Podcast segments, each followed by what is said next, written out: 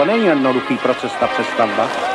Není. Dostala jsem se díky vaší politice do Francie. Naše země nevzkvétá. Posloucháte podcast Ústavu pro soudobé dějiny Akademie věd České republiky.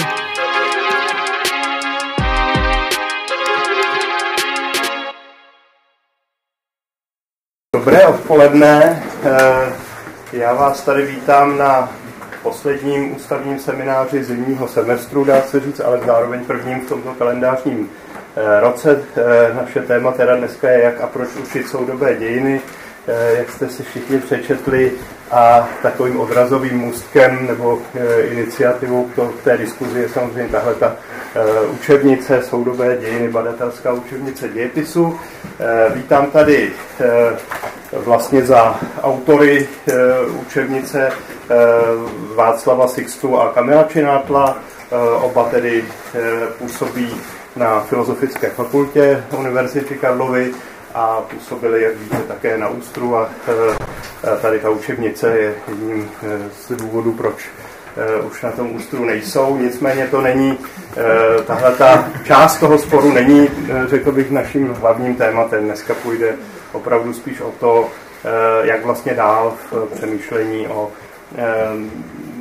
didaktice soudobých dějin, o tom, jak, jak je učit. A vítám tady samozřejmě naše další koment, nebo naše komentující jako hosty Václava Kašku z Masarykovy univerzity z Brna a Tamaru Novákovou, která je pedagožkou na gymnáziu v Říčanech, učí základy společenských věd a právě dějepis a vlastně Václav Kaška tedy je historikem a zároveň didaktikem dějepisu a samozřejmě vítám paní ředitelku Ústavu pro soudobé dějiny Adélu Juričovou, která se taky, za což jsem velmi rád, ujala té role vlastně za nás, historiky a historičky soudobých dějin, nedidaktiky, dejme tomu, vlastně se jakoby nějak vyjádřit k tomuhle tomu tématu.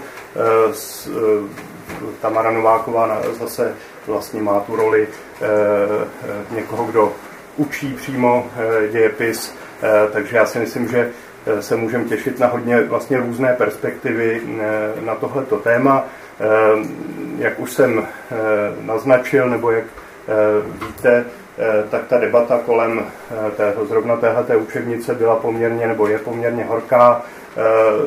My, jak ze složení tohoto vlastně, spíš bych řekl, kulatého stolu, je to takový netypický seminář v tomhle smyslu, tak jak tedy z toho je, je možno, nebo na základě toho je možno vidět, tak nám nejde o to nějakým způsobem reprodukovat vlastně ty přestřelky kolem toho tématu. To bychom samozřejmě museli jakoby pozvat tu takzvaně druhou stranu. E, nicméně to, tahle ta debata, která se vedla, je do velké míry, aspoň z mého pohledu, politická. A ta debata, kterou chceme vést tady dneska, e, je, e, nebo by měla být podle mě daleko věcnější a spíš jakoby se věnovat právě metodám, způsobům a tomu, jak dál. A jsem moc rád, že tady jsou právě zastoupení nebo budou zastoupené různé, různé perspektivy na to téma z hlediska toho, čím kdo z nás se zabývá a co je vlastně takovým jako hlavním smyslem jeho její práce. Tak s tímto bych rád předal slovo oběma autorům, spoluautorům učebnice. Ten průběh bude takový, že každý z nich má teď zhruba 10 minut, dohromady tedy nějakou, nějakou 20 minut nebo určitě do půl hodinky, pak, pak dáme slovo všem třem komentujícím a poté bude následovat společná diskuze o tématu. Takže kamera. Děkuju, tak dobrý den všem, moc děkuju za pozvání, děkuju komentátorům, že přijali tu, tu roli a jsem rád, že se tady scházíme v tak hojném počtu. Jak už Matěj předznačil, tak my to máme s Václavem rozdělené nějaké takové pokud možno kratší a koncentrované vlastně expozice k, k tomu tématu.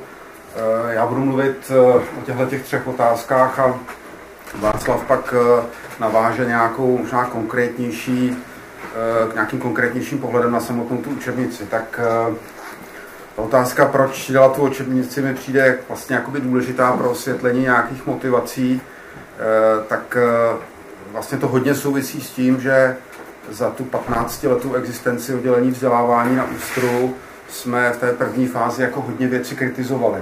Mimo jiné učebnice, ty české, ty dosavadní a dostali jsme se do nějaké fáze, kdy nám prostě přišlo, že musíme jakoby přejít do e, nějakého konstruktivnějšího přístupu a nejenom jakoby říkat, že všechny učebnice jsou zastaralé.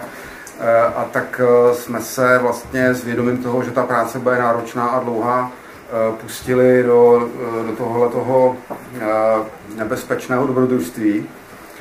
Zároveň nám šlo o nějakou jakoby záchranu učebnice jako pedagogického média, protože ze všech možných kontextů jako vyplývá, že ty učebnice, ty klasické, jako vlastně v tom vzdělávacím procesu moc nefungují, že jsou často někde jakoby na okraji že se pod nich na rozdíl třeba od jiných zemí v Evropě moc neučí. Takže to byla další motivace. A pak důležitý kontext je také to, že se třeba při reflexi kurikulární reformy ukázalo, že přestože učebnice nemají jakoby povahu nějakého normativu v právním slova smyslu, tak tak vlastně často fungují jako takzvané skryté kurikulum, no, že modelově kurikulární reforma už před 20 let, že jo, nebo si nepletu, možná to neříkám přesně, řekla, jako redukujte učivo, a, ale protože učebnice ho nezredukovaly, tak do těch školních vzdělávacích programů se prostě propsala ta jakoby nezredukovaná podoba. Tak to jsou nějaké ty motivace, dalo by se o tom mluvit asi víc do detailu, ale já jsem chtěl vybrat ty podstatné. Pak k otázce, jak dělat učebnici, protože to samozřejmě je jako dost složitá otázka a my jsme ji hodně promýšleli už před relativně dlouhou dobou. Jestli můžeš Václave prokliknout jedna z věcí, které jsme se věnovali poměrně systematicky dlouhou dobu, byla nějaká snaha rešeršovat jako zahraniční učebnice a nějaké jakoby debaty kolem nich. Tady vybírám třeba dvě nějaké jako reference zajímavé pro nás. Jednak ta celkem slavná a ne moc úspěšná německo-francouzská komparativní učebnice, ve které vlastně v tomhle případě německý žák jako má ten hlavní fokus na německé dějiny, ale prostě ty události jsou tam nějak jako srovnávány s vývojem ve Francii a naopak, gymnaziální učebnice. Ta druhá je australská učebnice Austrálie, má velmi zajímavé dějepisné kurikulum, které nás dost inspirovalo a inspirativní v tom je třeba ta, ta kompozice učebnice, nějaký jakoby pracovní sešit, metodika, nějaké digitální prostředí, které funguje jako něco, něco podpůrného navíc. Tak to, to byla nějaká dlouhodobá práce. Vlastně první debaty o učebnicích jsme začali dělat už v roce 2015 a snažili jsme se od začátku, aby ty debaty byly pokud možno co nejvíc kooperativní, aby se jich neúčastnila nějaká jakoby jedna skupinka, ale aby tam docházelo k, nějaké, k nějakému dialogu mezi řadou aktérů, kteří se jako, jako dlouhodobě že ho, zajímají o vzdělávání na poli soudobých dějin. Tak to se do určité míry dařilo a výrazem vlastně těchto těch snah bylo byl první projekt technologické agentury úspěšný na History Lab v roce 2017, kde to konsorcium, v něm byl Ústav pro soudobé dějiny a Úster, což dobově pořád jako ještě byl docela jako úspěch, jako vůbec se jakoby domluvit na, na nějaké spolupráci, teď už je to zase někde jinde. Židovské muzeum Praha, Pedagogická fakulta, za neziskový sektor Antikomplex, ČVUT, Matfis, a Úster. Takže ambice byla co nejvíc jako inkorporovat ty partnery a vytvořit nějaký jakoby konsenzus a byl tam Fraus vlastně, což je vlastně dost důležitá informace už od začátku v roce 2017.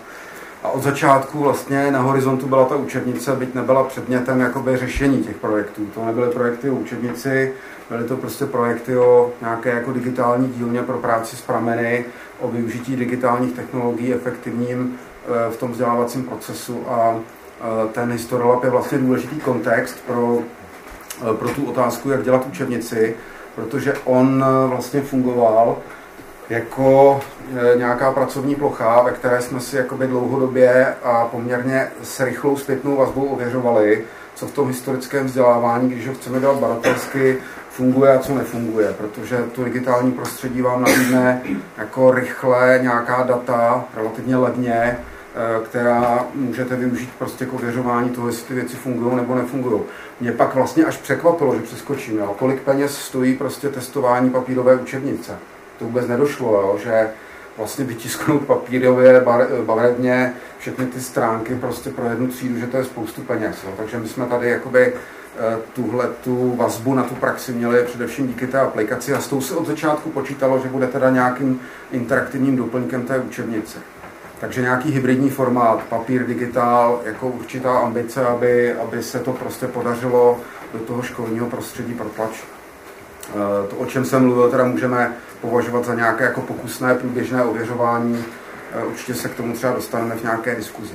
Další věc, která souvisí s tou otázkou, jak je nějaké jakoby teoretické, teoretický rámec, no, protože dělat učebnici jinak než ty eh, naše tradiční faktografické syntézy, tak to samozřejmě předpokládá, že máte nějakou jako konceptuální variantu, jo, nějak jinak. A tou se pro nás staly vlastně teorie historického myšlení, zároveň záměrně to říkám v plurálu, protože tady se dá jako vycházet třeba od nějaké klíčové inspirace Peterem Sikšasem, kanadským didaktikem a jeho, jeho prací o šesti velkých konceptech historického myšlení.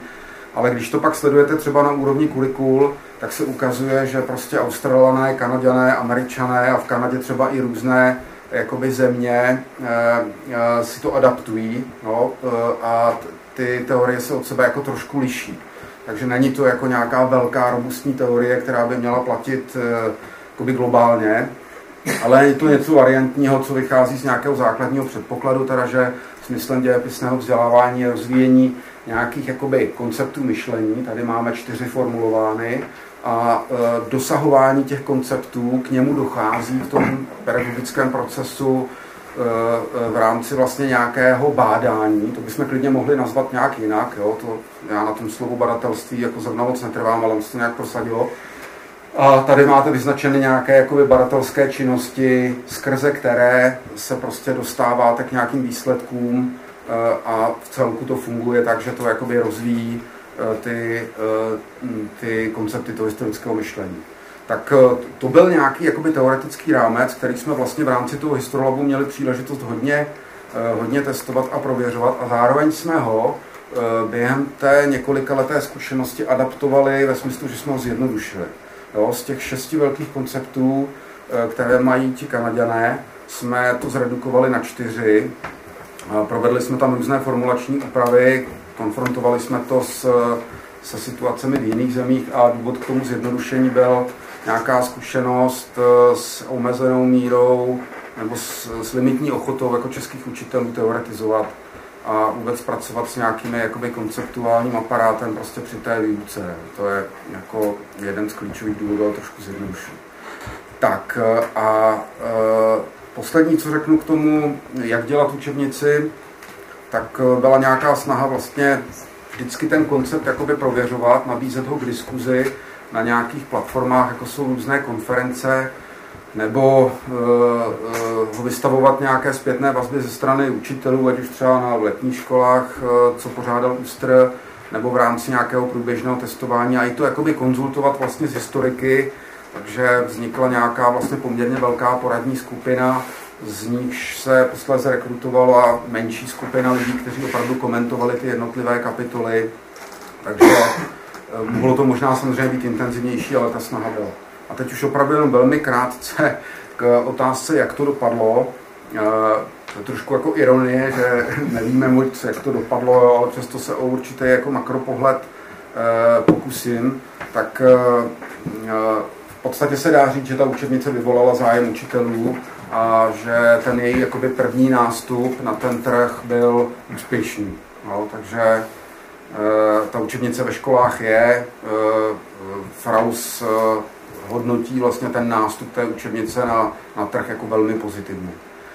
Mohl v tom sehrát nějakou roli třeba souběh s projektem Dějepis Plus, s projektem, kde ministerstvo prostřednictvím učících se komunit ověřuje metody badatelské výuky, protože ta učebnice šla v určitém jako souběhu eh, s touhletou aktivitou ve které bylo tak cirka 300 učitelů, aktivní hodně a někdo se jakoby trošku vezl a mohlo to přispět k tomu, eh, že o tu učebnici byl zájem. A, ale na druhou stranu jako je tady asi příliš brzo na to dělat nějaké jakoby závěry. Jo. Záleží na to, jestli se jakoby osvědčí v nějakém dlouhodobějším horizontu ta učebnice, o tom se pak můžeme třeba bavit. A asi jako to, co se dá říct, že je tady nějaká pozitivní reakce ze strany ministerstva školství, jednak, že ta učebnice teda dostala doložku, což v době, kdy dostalo, tak nás moc neček, jako bych řekl, jsme nečekali, že bychom ji třeba nedostali, eh, ale eh, ministerstvo potvrdilo doložku po té, co Ústr inicioval vlastně proces přeskoumání té doložky s ambicí zrušit a Navíc ten postoj byl jakoby institucionální, nebyl to postoj jakoby nějakého třetího odborníka konkrétního, který by to posuzoval, ale postoj instituce, to je pozitivní. A e, nedávno jste možná zaregistrovali zprávu České školní inspekce o stavu výuky soudobých dějin na českých školách, kde se učebnice objevuje prostě jako nějaká doporučená cesta, jak dosahovat jakoby cílů spojených s kurikulem. Tak a teď tu zůstává řada jakoby otázek, problémů, nejistot dalších, jo, které nebudu rozvíjet a nechám eh, komentujícím a případně vašim dotazům eh, a nějaké diskuzi, na kterou se těším.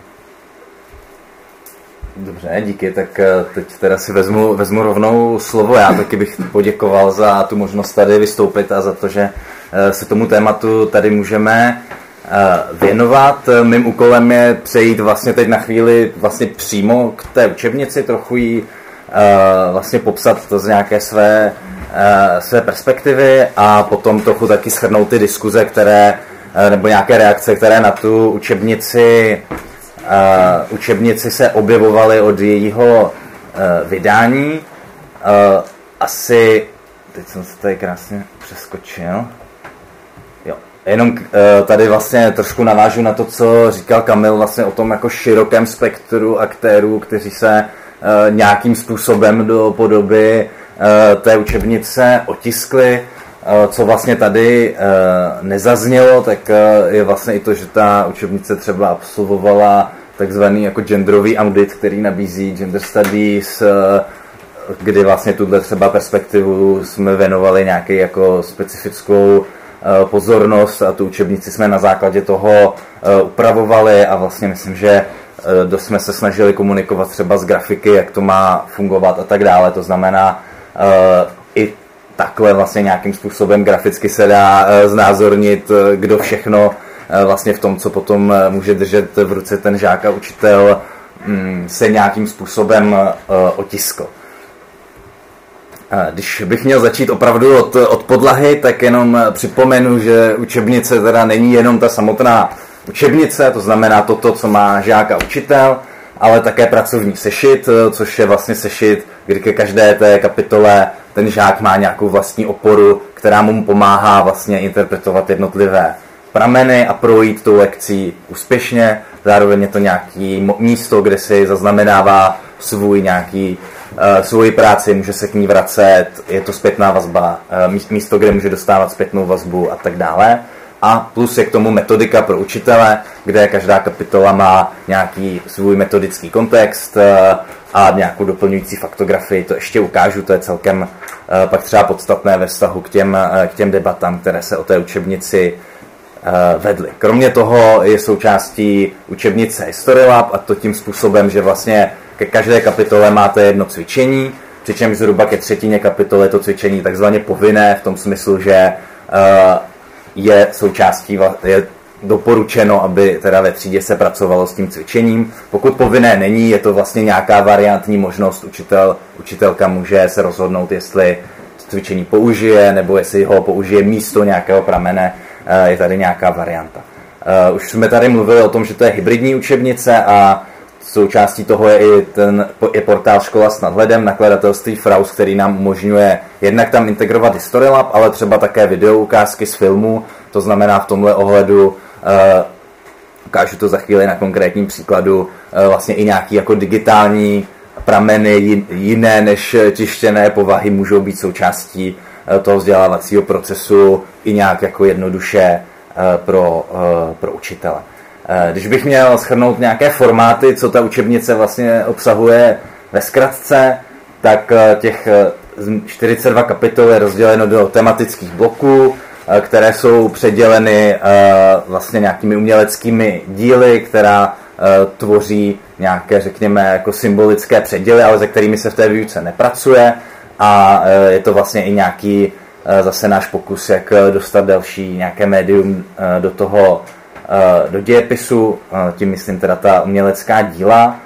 Možná bych upozornil, i, díky, když, i kvůli tomu, že když tady ta učebnice koluje, že tam pět kapitol takzvaně pracujeme se zdroji a ty vlastně nenabízejí konkrétní téma primárně, ale vlastně zaměřují se na konkrétní médium, se, skrze která se setkáváme z minulostí, to znamená, žáci si vlastně cvičí na těchto kapitolách dovednost nějakého kritického čtení, třeba propagandistického plagátu, ale třeba také pamětnického svědectví, fotografie, filmu.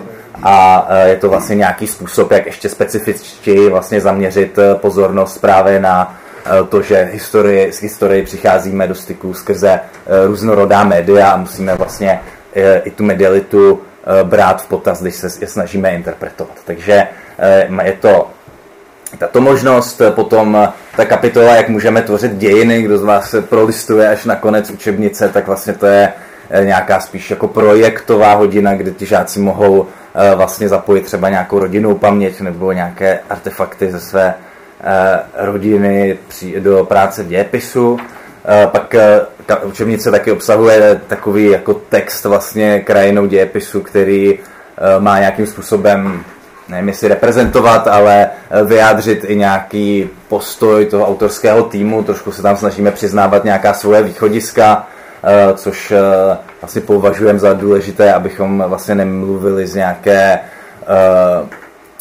z nějakého VIP salonku mimo, mimo svět a ale naopak ukázali nějakou svoji pozici, principy, se kterými jsme pracovali, takže a je to právě v té učebnici, aby si to mohl přečíst i rodič, i žák, i učitel.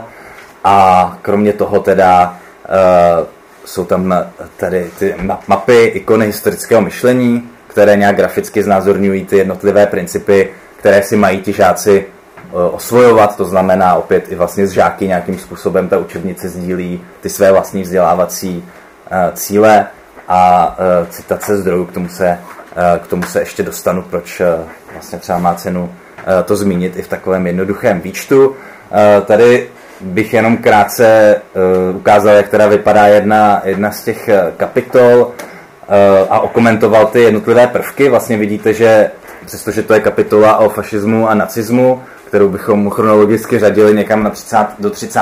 let, tak vlastně uh, začíná soudobou fotkou uh, vlastně současné demonstrace na uh, italského neonacistického hnutí, což je nějaký společný princip té učebnice, že tady ta témata většinou otvíráme ze současnosti nějakým jako silnějším vizuálním prvkem. Zase se snažíme, aby ta učebnice ukazovala, že dějiny se nás nějak jakoby týkají, že nejde o mm, nějaký jakoby uzavřený, uzavřený příběh. A vlastně vidíte, že tam jsou jeden, dva, tři, čtyři zdroje, se kterými tedy žáci postupně pracují a snaží se dojít vlastně k odpovědi na, na tu hlavní badatelskou otázku. Tu vidíte vlastně s tím otazníkem hned pod nadpisem té kapitoly. A to je vlastně ten základní princip většiny těch kapitol, kdy tedy žáci spolu s učitelem pracují s těmi jednotlivými prameny a hledají postupně odpovědi vlastně na ty, k těm, co znamenají ty jednotlivé prameny ve vztahu k tomu tématu a potom teda je nějakým způsobem společně interpretují ve vztahu k tomu, k té otázce, v tomto případě teda, co vedlo v minulosti lidi, že podporovali fašismus a nacismus. Tady vidíte zrovna příklad kapitoly, kdy cvičení v historii labu je, je povinné, takže vlastně je součástí jednoho, jednoho z těch, z těch úkolů. Kdybych se měl kdybych se měl vlastně vrátit eh, k, nějak, tomu celku učebnice k nějakým jako obsahovým nebo tematickým vrstvám, tak zkusil bych je tady nějakým způsobem schrnout. Myslím si, že to zase je nějaká věc, která určitě může být předmětem nějaké další debaty, ale snažíme se propojovat české a světové dějiny, vlastně trošku překračovat v té učebnici to klasické rozdělení. Tady je to vlastně vidět zrovna velmi dobře, že tam máte vlastně dva prameny jakoby z českého, respektive československého prostředí a dva z německého. To znamená, eh, to téma vlastně už rovnou pojímáme společně, aniž bychom ho oddělovali eh, na, eh, na různé, na to jakoby české a světové. Obecně jsme se snažili opět po nějaké konzultaci třeba právě s kolegy historiky a historičkami zařazovat různé menšinové perspektivy průběžně vlastně ne tím způsobem, že uděláme kapitolu prostě židé nebo romové ve 20. století, ale vlastně snažíme se ty to, řekněme, menšinové perspektivy zařazovat i třeba do kapitol, které se věnují různým politickým zvratům, zejména eh, eh, jak Romové mohli vnímat eh, transformaci nebo, nebo naopak nástup komunistického režimu, nebo naopak, jak se jim žilo v Československu a, a podobně. To znamená, to je vlastně nějaká taky společná, eh, společný rys eh, těch kapitol. Eh, určitě bychom mohli vystup, vys, vysledovat nějakou rovinu každodennosti, to znamená pro nějaké ty jednotlivé státní útvary tam vždycky je alespoň jedna, jedna dvě kapitoly, které se speci, speciálně zaměřují na to, jak se žilo v nějaké, v nějaké epoše. A uh, už jsem tady zdůrazňoval, možná se k tomu ještě vrátím tu jakoby medialitu nebo nějakou mnohost médií, se kterými pracujeme. To se mi zdá také podstatné. A v neposlední řadě bych ještě zmínil nějakou snahu té učenice pracovat s různými časovými rámci, v jakými se jakoby, můžeme interpretovat dějiny, v tom smyslu, že pracujeme jak s nějakými osobními příběhy, které se odehrávají na nějakém jako velmi rychlém časovém Eh, krátkém časovém úseku až po nějaké jakoby, odkazy mimo třeba i ty soudové dějiny, to znamená, pokud eh, máme kapitoly o dekolonizaci, tak eh, zařadíme třeba pramen z 19. století, aby tam byl nějaký zřejmý, zřejmá návaznost na, na kolonialismus a tak dále. To znamená i tady se snažíme pracovat s různými, řekněme, nějakými temporalitami, které Eh, které jak si přicházejí do hry, když, eh, když se zabýváme minulostí. Obecně, když bych tohle část měl nějak uzavřít, tak bych navázal na to, co tady zaznělo o té proměně média učebnice, v tom smyslu, že tahle učebnice vlastně není tím výkladovým textem, ale zároveň jako učebnicí, jako vzdělávací pomůckou, je vlastně konstruována tak, aby byla oporou učitelům, to je vidět i vlastně na redukci toho textu, který vidíte vlastně za mnou. Eh, myslím, že není potřeba vlastně nějak jako zdůrazňovat to srovnání s těmi, řekněme, klasickými učebnicemi. Pro mě vlastně to jako prázdná místa, která tam vidíte, jsou jako skoro ta nejdůležitější součástí učebnice v tom smyslu, že to je nějak jako metaforicky jako ve skutečnosti prostor pro vyjádření se těch žáků, pro nějakou jejich diskuzi, sdílení a v tomhle ta jakoby prázdná místa mezi těmi jako prameny vlastně eh, třeba pro mě vlastně dobře vy, vyjadřují to, jak se to médium uh, proměnilo nebo kam, kam jsme se ho snažili uh, se měřovat. A poslední věc, asi bych zmínil nějaký důraz vlastně na to, že dějiny se nás jakoby týkají, že jsou přítomný jak ve veřejném prostoru, nebo že se nějaká témata mohou Eh, objevovat nějak opakovaně ve společnosti a můžou se nás eh, znovu týkat, můžeme si znovu klást nějaké otázky. Vy tady u té kapitoly, proč dnes mladí lidé, kteří jsou tady na té fotce o pár let starší než třeba ti žáci, mohou podporovat nějaké uh, neonacistické, neonac, neonacistické hnutí. Takže tolik třeba za mě nějaké teze k té učebnici jako takové. A Tady ještě dávám obrázek té metodiky, kdy vlastně, když jsem mluvil o té redukci toho textu, tak eh, mi vlastně přijde fér ukázat i tu jakoby část pro učitele, v tom smyslu, že ten modrý text, eh, který tam vidíte, je vlastně nějaký komentář, eh, kam se třeba právě hodně otiskla ta doporučení tady kolegů historiků a historiček, která dodávají nějaký historický kontext učiteli k tomu, k tomu prameni. Jo? To znamená, můžeme, jo, tady vlastně třeba plagát eh, jako československého eh, fašistického hnutí a jeho vlastně nějaká historie je tam krátce popsána, aby teda učitel měl eh, kontext, který může těm žákům vlastně dodat během té hodiny. Tak to, to vlastně dáváme jenom na, na vysvětlenou a rovnou, rovnou se teda už jenom velmi stručně přesunu k těm reakcím. Souhlasím s tím, že vlastně to není to nejpodstatnější, jako tady nějak reprodukovat, ale vlastně ty bezprostřední reakce často vypadaly tak, jak vidíte v těch titulkách za mnou. To znamená nějaký příběh o tom, že teda to jako biflování bude nahrazený mm, bádáním, prací žáků, hledáním souvislostí, jo, občas vlastně i třeba s, eh, jako si můžeme říct, že to není nějaký jako kliše, jo, nebo si tady nemluvíme o nějaký mediální zkratce, ale eh, vybral jsem vlastně tady nějakou sérii titulků jako ilustraci toho, jak ta debata vypadala v nějakých prvních měsících po, po vydání uh, učebnice. Eh, pak vlastně to, co už tady bylo zmíněno, eh, vedení ústru se vlastně od té učebnice distancovalo.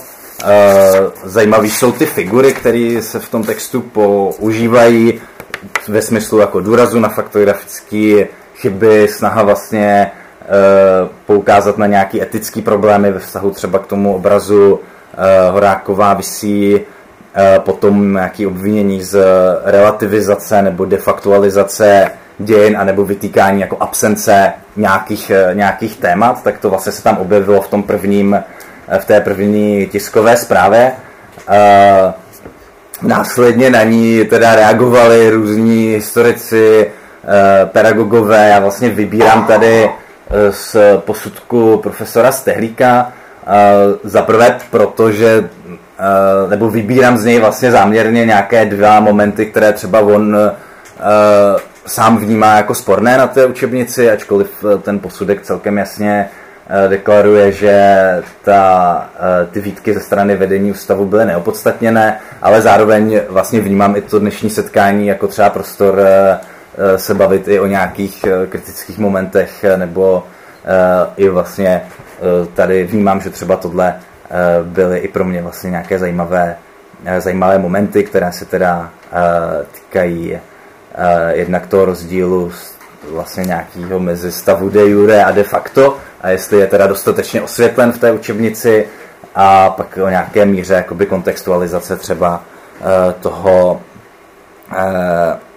toho pramene. Jo, tady mimochodem je zrovna zajímavý, nebo bych chtěl vlastně jenom doplnit, že zrovna že tady vlastně se v tom posudku třeba pracuje s tou metodikou jo, a i tak eh, třeba jsou tam nachází nějaké eh, kritické momenty. Pak ještě, když bych měl zachytit nějaký jiný jakoby, směr té debaty, tak jsou to tady recenze Roberta Čapka, který spravuje svůj vlastní portál Líný učitel a který je celkem populární v té jakoby, pedagogicko-vzdělávací veřejnosti. Myslím si, že i mimo ní, eh, kdy vlastně asi bych to schrnul že v zásadě on jakoby podporuje ty základní principy, na kterých je ta učebnice vystavěna. Zároveň, e, pokud bych naopak měl důraznit nějakou jeho hlavní výtku, tak je to, že ta struktura těch kapitol je z jeho pohledu příliš repetitivní. Na druhou stranu, jako jeho erudice třeba v historickém vzdělávání, tak nebo těch konceptů třeba, o kterých mluvil Kamil, on se tam moc nedotýká, takže uh, uh, vlastně je to zase nějaký jakoby nový, ani nevím vlastně, jak bych to možná eh, jako jeho spíš osobní pohled, eh, ani oborově bych to těžko, těžko zařazoval. A, a, a poslední věc, eh, nebo to, se, to je vlastně další reakce na ty hm, výpady vedení ústavu.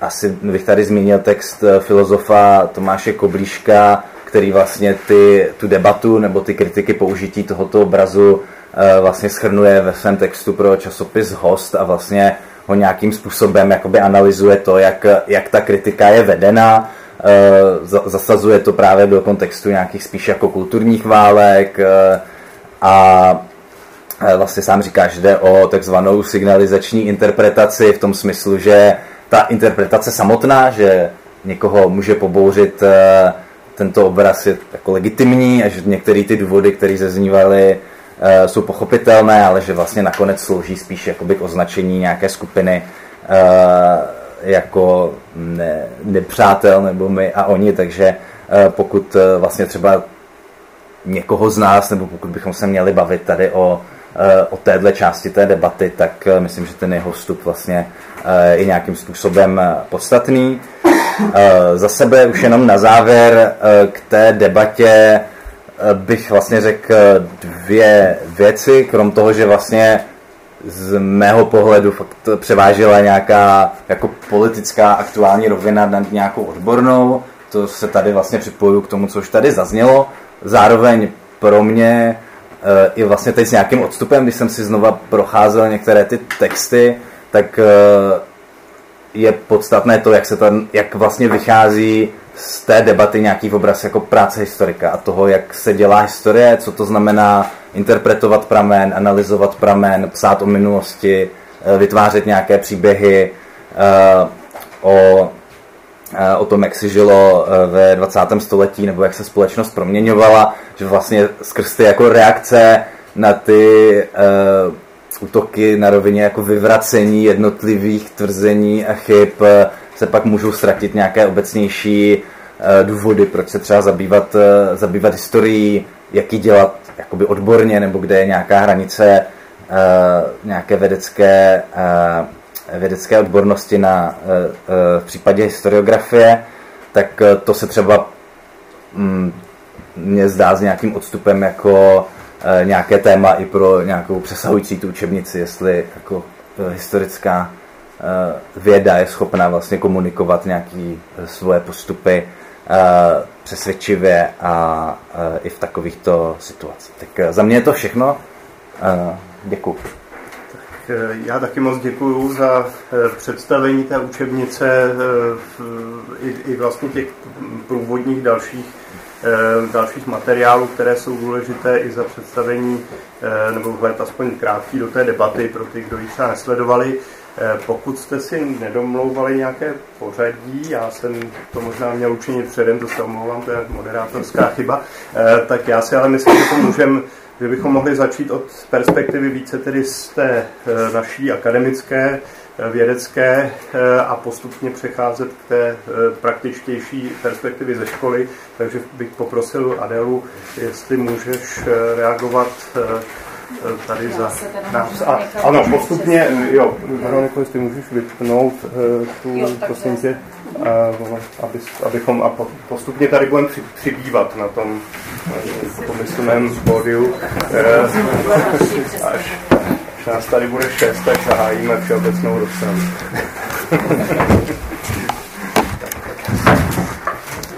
Dostáváme se dneska trošku k limitům našeho prostoru. Ano, to teda úplně což má, je pozitivní tolik, Dobrý večer. Já jsem tu uh, v pozici toho, co tomu nerozumí, o čem se tady mluvilo. Ne, není to, není to úplně tak. Já chci říct, že nejsem uh, jako žádný objektivní hodnotitel. Rozhodně ne, jako nevynesu soud nad tím, jestli tam měl být palach nebo neměl být palach. To ode mě nečekejte. Nebudu hledat chyby a navíc jsem částečně uživatel materiálu, s kterými pracujete. Já jsem uh, jako kdysi ještě, ještě oddělení didaktickému ústru vlastně odlaďovala ten anglickojazyčný socialism realized. Já jsem ho sama používala se studenty, jo, takže kus toho materiálu vlastně znám prakticky. Eh, mám k tomu tři poznámky. Ta první je, a je pravda, že jsem i s tou zkušeností teď eh, zimní, kdy jsem jako vlastně jsem byla nucena k učebnici nějak vyslovovat, aniž bych eh, s tím předem souhlasila v médiích a tak dále a stala jsem se, eh, tak se to nějak jako dál rozebíralo, tak jsem vlastně se snažila nějak trošku od toho odstoupit od té české debaty a chci se k tomu vyjádřit v tom smyslu, že prostě nejsme jediná země a jediná kultura, která tenhle problém řeší a hádá se o něj. Eh, napadlo mě to, když jsem minulý týden dostala, eh, já si odebírám nějaký newsletter Americké historické asociace a oni vlastně částečně řeší hlavně samozřejmě takové ty identitární debaty, jako o čem se smí mluvit, eh, jak se smí o věcech, jak se smějí různé věci, různé skupiny lidí jako nazývat, o kterých problémech se vlastně smí mluvit a nesmí. A to oni řeší i na té úrovni akademické, i právě na té vzdělávací ale zároveň se hádají takhle přesně o tu didaktiku. Jo? A takže e, tam oni přímo vypracovali, jako takhle, a jde přesně o to, jako co je to obsahové kurikulum, které se má převádět, e, pře, přenášet, předávat, promiňte, co jsou ty dovednosti a e, jako co mají být ty způsoby myšlení, které se vlastně pokoušíme předávat. A to všechno ale se opravdu v tom prostředí Spojených států pořád motá s identitárními tématy. V tomto smyslu vy jste byli velmi svobodní, protože jste jako zvolili nějaký hrozně liberální přístup, strašně osvícený v těch všech genderových, etnických a tak dále rozměrech, ale jako vlastně bych řekla, že, že při nejmenším tahle tabu na vás jako nejukala, jo? tak to možná je dobré vidět o tamtud. No a teda ten, eh, ten jejich projekt nazvaný Tuning a jejich jako základní kompetence jsou vlastně velmi odpovídající. Oni říkají, my musíme jako učit ty studenty si to historické poznání sami vytvářet a taky být ochotní výklad měnit. My je musíme učit užívat historické metody, ale vždycky upozorňovat na to, že to musí být celý rejstřík metod, protože historický pramen je z povahy věci neúplný, mnohotvárný, vnitřně rozporný. My musíme být schopni pochopit omezenost našeho vlastního poznání, oborová omezení i mnohoznačnosti, že historie nabízí. Musíme být schopni vytvořit, vytvářet historické argumenty a narrativy, a užívat historickou perspektivu jako základ aktivního občanství. Jo, to zní sice strašně, ale je to úplně přesně to, co vy tam jako v tom závěru děláte, když to nějakým způsobem jako vypěchujete do té praxi, praxe. Takže jako tím chci říct, že eh, se asi není potřeba soustředovat na ty, na ty jako současné politické, jako vím, že když někdo přijde o práci, tak se na to je třeba soustředovat, ale, ale jako v tom, v tom akademickém náhledu jako nikoliv. Druhá věc, která pro nás je strašně zajímavá, a já znova říkám, že se tady prostě nevěnuju tomu jako, jako těm, těm historickým podrobnostem jako těch textů je, že to je jako vlastně opravdu nejednosměrné dovídání se o různě souvisejících jevech. Vy jste tady o tom Václava mluvil perfektně, že jako prostě to někdy, někdy ten výklad jako pustíte zpátky mimo záběr té učebnice a tím ukážete nějakou tu, někdy to pustíte do současnosti, někdy to pustíte do nějaké menšinové skupiny, ale jde ještě o víc, že vlastně jako z těch cvičení, a my jsme o tom hodně mluvili v souvislosti s History Labem a já tamhle mrkám na Vojtěcha, jakože vlastně se najednou eh, akademická sféra může dovídat z, tak, z, tak, jako z reakce na takovouhle učebnici a z práce, z práce z ní, ať už eh, od kantorů nebo od, od žáků, se vlastně my můžeme dovědět něco o tom, jak se dneska to historické vědomí vytváří. Jo? A nejde o to, jestli žáci vědí, kdo byl Palach. Jde o to, jestli jsou vůbec jako schopni, jestli jsme schopni je získat pro tu myšlenku, že se jich historie týká a jak teda pak konstruují tenhle ten, to, jak se jich to týká a, a jak se ten historický argument staví. To mně prostě přijde strašně eh, pro nás důležité a proto si myslím, že nejde jenom o tu učebnici, ale právě o to, co, co se z ní dovídáme, fakt zase ještě pro naši práci a pro to, jako ke komu to dneska mluvíme. No a třetí pak jsou takové moje vlastně jako trochu pochybnosti nad tou formální stránkou. Jo? Já když to vám do ruky, a to tady určitě to je problém generační, tak samozřejmě to vidím, že to je jako jako jazyková učebnice. Tyhle ty obrázky tam na mě začnou jukat. A přestože jako e, část toho materiálu znám, tak je to pro mě hrozně nepřehledné. A musím říct, že vlastně Eh, samozřejmě jsem nečetla vůbec podrobně tu učitelskou učebnici, kde bych se o té struktuře dověděla a tak dále, ale jakože to je strašně antiintuitivní právě tím, jak ta formální stránka je takhle rozjetá.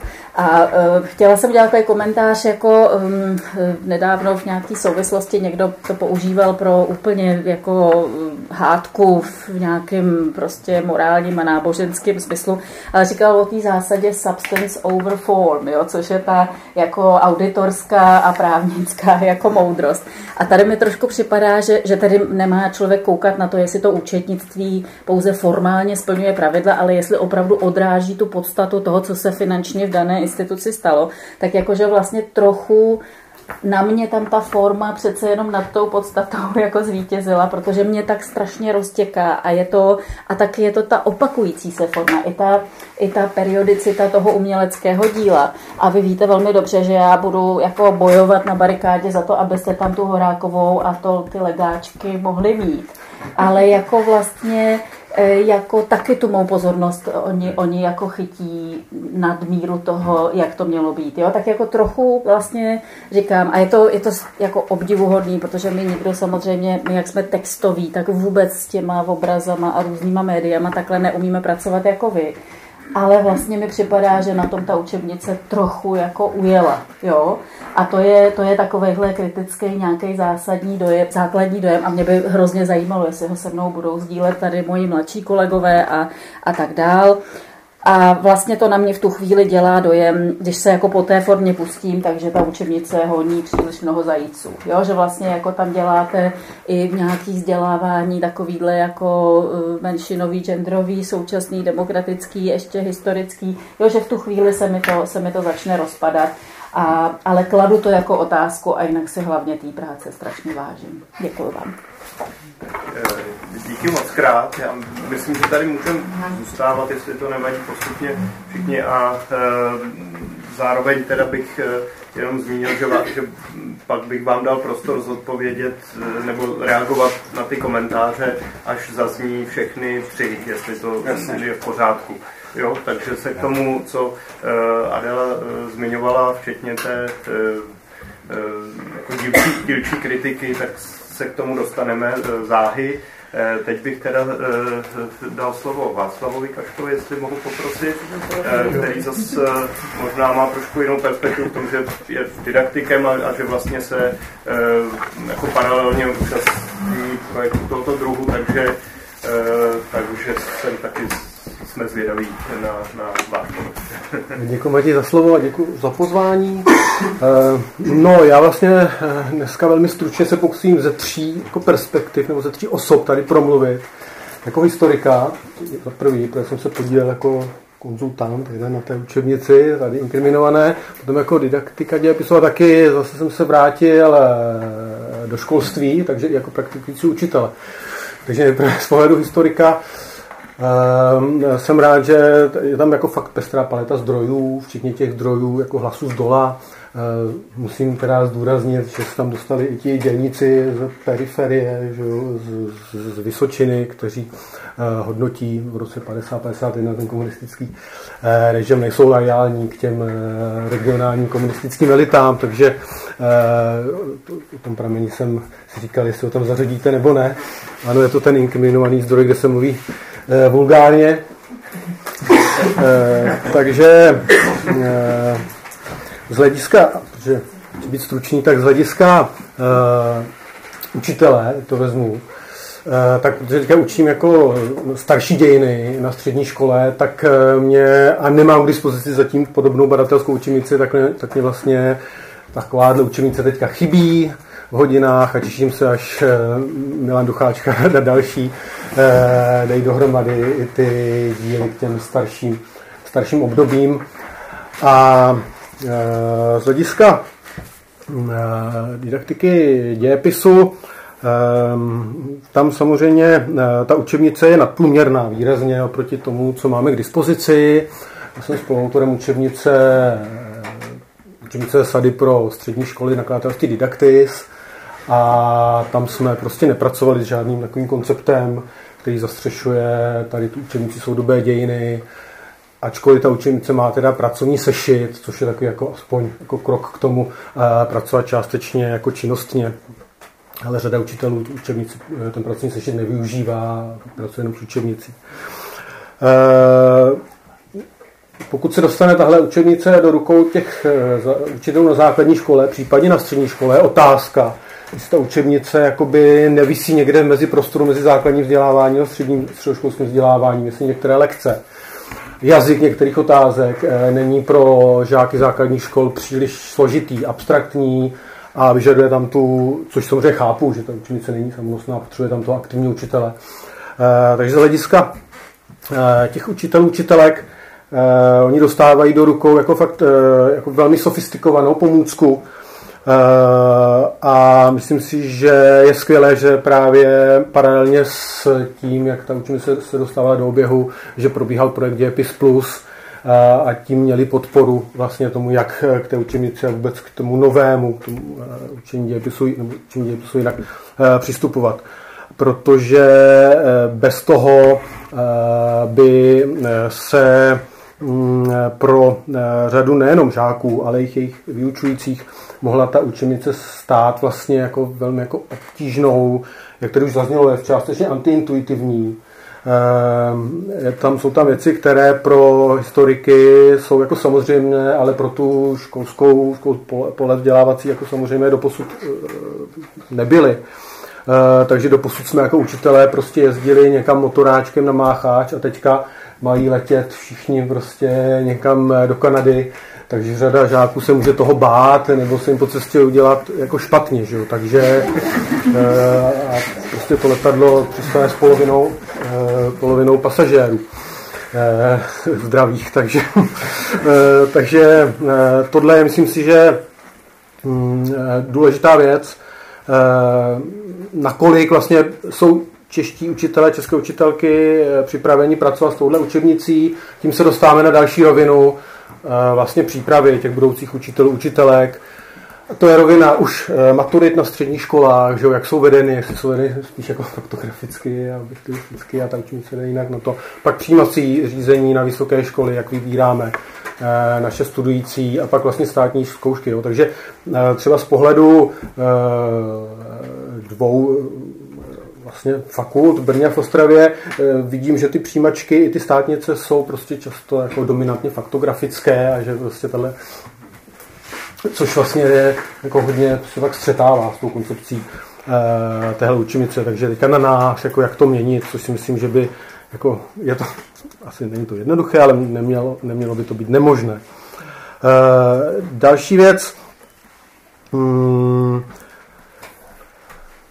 Otázka je, jak pak ten vyučující prostě, když vidí tu stránku, tak nakolik má potřebu eh, dodávat ten kontextualizační výklad. Protože prostě žáci devátých tříd, kterým je primárně určena eh, prostě řadě věcem, řadě pojmům jako neporozumí a ty lekce jsou koncipovány na 45 minut ta z, eh, z té praxe, co asi jako ví, víte i vy, že prostě řada těch lekcí potom eh, tu, se nedá zvládnout za 45 minut, protože hmm, přece jenom máme tendenci, jak vyučující, si to vysvětlovat, nebo ta třída je jako na různé úrovni kognitivní, plus ještě prostě je řada individuálních vzdělávacích potřeb některých žáků, Eh, takže ten učitel potom eh, samozřejmě jako člověk, který po té třídě chodí a sleduje tu práci samostatnou, což je jako důležité, tak ale zároveň eh, prostě musí dovysvětlovávat spoustu věcí. A takže ta rovina toho kontextu kolem pramenu, kolem nebo zdrojů, jak jsou nazvány, vlastně hodně časově náročná. Takže spíše jako by si myslím, že směřují na dvouhodinovky, což zase je trošku jako problém v té, v té praxi. Už tady zaznělo, že, že částečně to může působit jako stereotypně. Mluví o tom i vlastně Robert Čepek, že, že tam dominuje ta metoda evokace, umění, reflexe. K tomu je to to otazník, jestli se k tomu chcete, chcete vyjádřit, nebo eh, nechám to na, dis, na diskuzi. Eh, a tím, co jsem řekl, jako s tím porozuměním tomu, co před náma, před těmi dětský, s těma dětskými očima je, vlastně eh, souvisí i to, že pracujete hodně se současným uměním. Já jsem taky jako velmi pro, ale víme, jak současné umění částečně se jakoby odtrhlo od jako schopností většinou společnosti ho vnímat. To je ten příklad té uklízečky že, ve Vídeňské galerii, která jako uklidila nějakou, nějakou instalaci, že, tak jako otázka je, eh, jak vlastně ti žáci jako vůbec budou schopni zase, a to je další časově náročná věc, třeba desetiminutová, jako nějaký jako věc, která, ale chápu, že třeba funguje jako evokace, eh, která tam zase může působit jako nějaké potíže. Eh, a prostě obecně, a to je poslední bod, eh, já tu učenici jako velmi vítám a ta debata se mi taky jako se mě dotýkala, byl jsem jako často jako velmi rozčílený na argumenty některé, jako některých eh, lidí třeba nebudu jmenovat. A myslím si, že ona eh, zneklidnila eh, řadu lidí, protože jsme zvyklí, že ty učenice dějepisu jsou nějak jakoby státotvorné, že prostě pomáhají budovat ten velký narrativ a tohle je jakoby částečně jako říkám částečně, ne úplně nějaký demoliční podnik, řečeno se Selinem, že prostě jako demoluje to, Eh, na mnoha stranách. Jo, je mnoho vrstev na tě demoluje prostě to, co jsme byli zvyklí. Takže dě, děkujeme. Vidíme další diskuze, jestli ta poslední poznámka byla pochvalná nebo ne. Já jsem byl, myslel eh, pochválit. Vlastně už jsme tady několikrát narazili na to téma, jak se teda vlastně pak v praxi s učebnicí pracuje eh, ve škole, eh, což je pochopitelně klíčové u učebnice. A já bych lidí dal slovo Tamate Novákové, která s tím má zkušenosti. Dobrý den, já jsem nejdřív chtěla navázat na fenomen obrazu a teďka asi navážu na tu bombu, ale trošku možná v jiném a kontextu, ač eh, souhlasím se závěrem, nebo vlastně souhlasím s vším, co jsem tady zaslechla, ale i s tím závěrem, že ta učebnice možná dráždí, protože něco bortí, něco demoluje. Ale když bych to obrátila, tak eh, třeba co to přineslo mě do života jako učitelce, eh, tak to taky vnímám jako bombu. Že to byla bomba hozená mezi učitele, která samozřejmě vyvolala odlišné reakce. Pro někoho to, ta bomba spíš byla nějakým jako zážehem, nějakého ohniska, které mnoho z nás aktivizovalo, aktivovalo a možná jim to dodalo něco, na co dlouho čekali, co potřebovali, aby si právě na tu velkou otázku, proč učit dějiny, dokázali nějak smysluplně odpovědět v kontextu právě těch vzdělávacích cílů a toho, že teda stojí nebo sedí, nebo zkrátka se vyskytují v těch třídách s těmi žáky.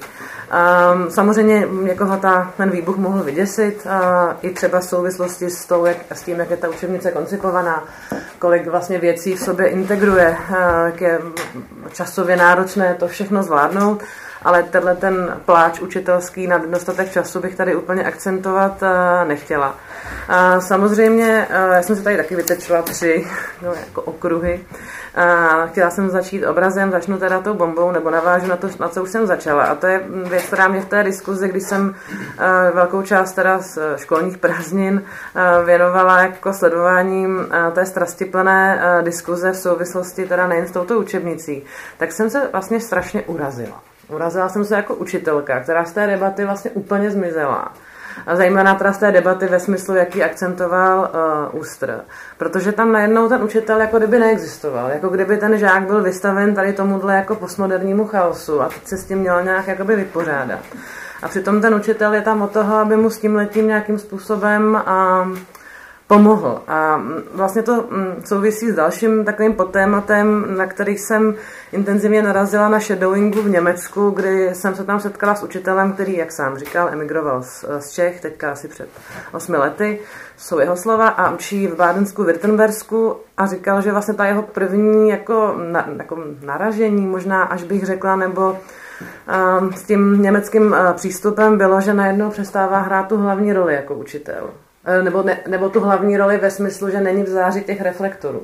Že není najednou tím vypravěčem, který zabaví ty žáky, rozesměje, pobaví, namotivuje, ale že se vlastně stahuje do toho pozadí, do role toho koordinátora, a který vlastně možná má tu roli ve finále i významnější, zejména když teda musí provádět žáky eh, komplikovanými moderními dějinami, ale vlastně možná i to může celou tu situaci nějakým způsobem komplikovat, nebo je to nějaký další aspekt, který v tom hraje, že se ten učitel nestává teda tím vykladačem v popředí. Ale zároveň o to jako o to méně, co září, řekněme, když teda výjdu z tohohle konceptu před tou třídou, tak o to víc musí makat na těch přípravách. A v tomhle tom se zase trošku vrátím právě k té bombě, jako k tomu ohnisku, kde najednou tady přichází nějaká nejenom jako myšlenka, ale i konkrétní jako nabídka, konkrétní učebnice, která právě s tou strastiplnou jako by přípravou, kdy teda to záření se odehrává jako po nocích doma, najednou jako není tak strastiplný, protože se má ten učitel uh, o co uh, opřít. Takže když bych tohle z Antré schrnula, tak je to role aktivního učitele, na učitele to klade určitě, bych řekla, vyšší nároky, což nevnímám rozhodně jako kritiku, ale jako věc, kterou jsem si z toho odnesla. Tak bych se úplně krátce teda vrátila k obrazu. Já se se žáky s tímto ohledem, v tom, nebo s tímto médiem snažím hodně pracovat a je to vlastně mnohem náročnější. Většina z nich si poradí s textem, je schopná i udělat nějakou analýzu, ale v momentě, kdy mají interpretovat obraz, nedej bože karikaturu, tak je to mnohem, mnohem obtížnější. Což by mohlo znamenat se tomu tolik nevěnovat, anebo naopak v tom právě vidět určitou výzvu. A narazila bych, nebo chtěla bych se zmínit i nad, teda nad tím kontroverzním uh, motičkovým uh, zobrazení uh, popravy Mladé Horákový. Já jsem, když jsem to viděla poprvé, tak jsem se hrozně vyděsila a teď jsem si říkala, jsem stará, jsem stará, konzervativní, úplně marná. A pak jsem si řekla, ha, jak z toho ven, hodím to před žáky a uvidím, co z toho vlastně vypadne. A docela tak jako na divoko, už měli nějakou zkušenost, ale neměla jsem to vůbec promyšlený, žádný ty noční jako sedánky neprobíhaly, prostě jsem to mezi ně rozdala a nechala jsem je jenom to komentovat. A už byli trošku zvyklí na to, že se k nějakým pramenům eh, vizuálním eh, vyjadřují. A najednou ta celá jako úzkost a strach a ta debata, která se okolo toho vedla, byla úplně nepodstatná, protože oni se na to dívají jako úplně jinak. Oni vlastně akcentovali na tom obraze přesně takovou jako nezúčastněnost těch pozorujících. A to pro ně bylo středobodem vlastně toho obrazu, což já jsem v tom jako nebyla úplně schopná vidět. A jsem řešila, není to dehonestující. A kladla jsem si tyhle ty otázky jako hodnotící, takový jako nálepkující. A tohle to je úplně minulo. A čistě se k tomu vztahovaly jako, jaký jako emoce, řekněme, z toho vycházejí. Já jsem byla vlastně úplně nadšená, že z toho jako víceméně vylezlo teda to, že je tam nějaký dav, který je jako důležitý, hraje tam nějakou roli, ale vlastně je pasivní a teď najednou to otevřelo nějaký prostor o tom bavit se o těch procesech úplně trošku z jiného úhlu pohledu, aniž by to podle mého názoru znamenalo jakýmkoliv způsobem je jako stírat jejich hruziplnost, ale nešlo to prostě přes takový ty klasický schémata. Takže tohle můžete ještě tak vyzkoušet na svých dětech, když třeba nejste učitele. Ale mě to vlastně strašně pomohlo se přestat tohodle bát a říct si, že nejde o to, co já si o tom myslím, jaký to vyvolává emoce ve mně, že to není úplně to nejzásadnější. A pak se mi strašně líbilo, co tady zaznělo od kolegyně Goričový, a to je v pojem aktivní občan. Um, což je věc, na který, kterou vlastně hodně akcentuje rámcový vzdělávací program, který hodně směřuje kurikulum, ale která se ve škole moc jakoby nerealizuje, což souvisí s tím, co zmiňoval kolega Kaška, že jsou nějaký přijímačky, nějaká maturita, nějaký další přijímačky a že to úplně nefunguje jakoby dohromady a v tom tahle ta učebnice možná zase je tou bombou, která prostě do tohohle nekompatibilního systému jakoby vhodila něco, co najednou jakoby je nejjednodušší to vlastně zahodit pod stůl, protože to, to neotvírá potom ty otázky. Neměli bychom změnit přijímačky, neměli bychom úplně jinak postavit a, a maturitní zkoušku. Takže to může taky potom vyvolávat určitý jako strach. A takže ten pojem aktivního občana je něco, co je pro mě strašně zásadní a k čemu by se výuka moderních dějin eh, rozhodně měla eh, hlásit a neměla bych v tom nechat základy společenských věd eh, osaměle. A to je asi za mě ta hlavní podstata toho, kde já vidím pozitivum té učebnice, byť bych taky mohla tady jako zmiňovat spoustu třeba drobností, které uh, nefungují úplně dobře ve škole, nebo které třeba mě úplně uh, nevyhovují, ale to, že právě to akcentuje a vztahuje to i ty relativně nedávné dějiny k té absolutní současnosti.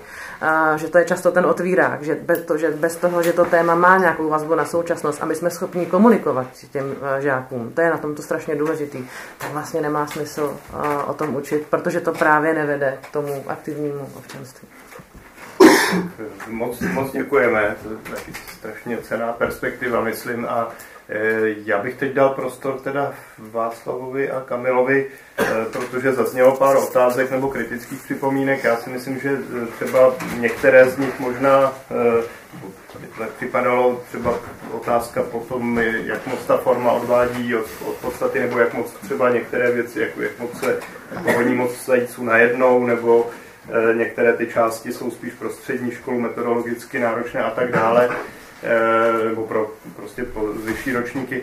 Eh, tam mě jako zatím je taková otázka, jestli vy po těch zkušenostech, reflexích vnímáte třeba tuhle učebnici spíš jako něco, co chtělo ukázat novou cestu, ale zároveň je to třeba v některých ohledech přes příliš přepálené a tak dále, nebo jestli je to spíš ta avantgarda, která, ke které ještě jakoby třeba nedorostly všechny skupiny, které se na tom mají podílet, ale touhle cestou máme jít. Jo. Takhle to trošku vyhrocuju, eh, protože myslím, že se jako nabízí vlastně eh, asi je možný jako myslet oběma hmm. směry a jak se k tomu stavíte, ale byly tam ještě některé další otázky, Jasně. vy jste si určitě... Tak já, jestli můžu začnu, Václav, když tak mě jakoby doplníš, eh, mně přijde ta otázka vlastně toho grafického zpracování, ty neintuitivnosti, e, složitosti ty učebnice i těch témat, který si zmiňoval, jakože se nějakým způsobem propojuje. Jo? A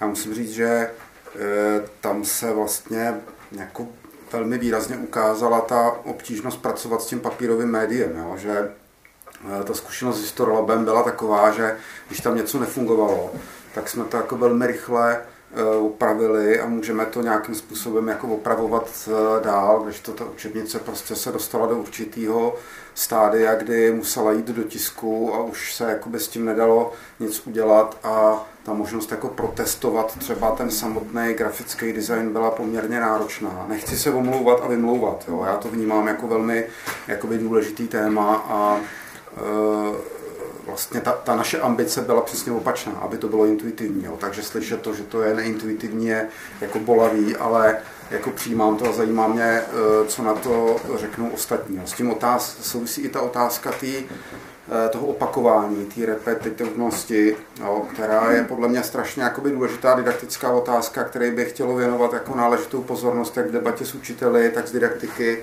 tak s historiky, historičkami, protože to to je vlastně zvláštní. Jo? Na jednu stranu po vás někdo chce, aby jakoby tam byla nějaká metoda, eh, která je transparentní jo? a kterou si vlastně ty žáci a studenti jakoby osvojují jako nějaký kognitivní aparát, prostě který třeba na, na vrcholu jakoby toho vzdělávacího systému jsou schopni i reflexivně jako pojmenovat, nepracují s ním jenom implicitně. Že? Takže se to nutně musí nějakým způsobem opakovat a mít to jako nějakou strukturu. Že? A na druhou stranu je tady jako velmi silná poptávka po nějaké kreativitě, volnosti a jakmile se něco začne jakoby opakovat, tak to vlastně začne nudit a začne to být jakoby předvídatelný a přestane to bavit. Jo.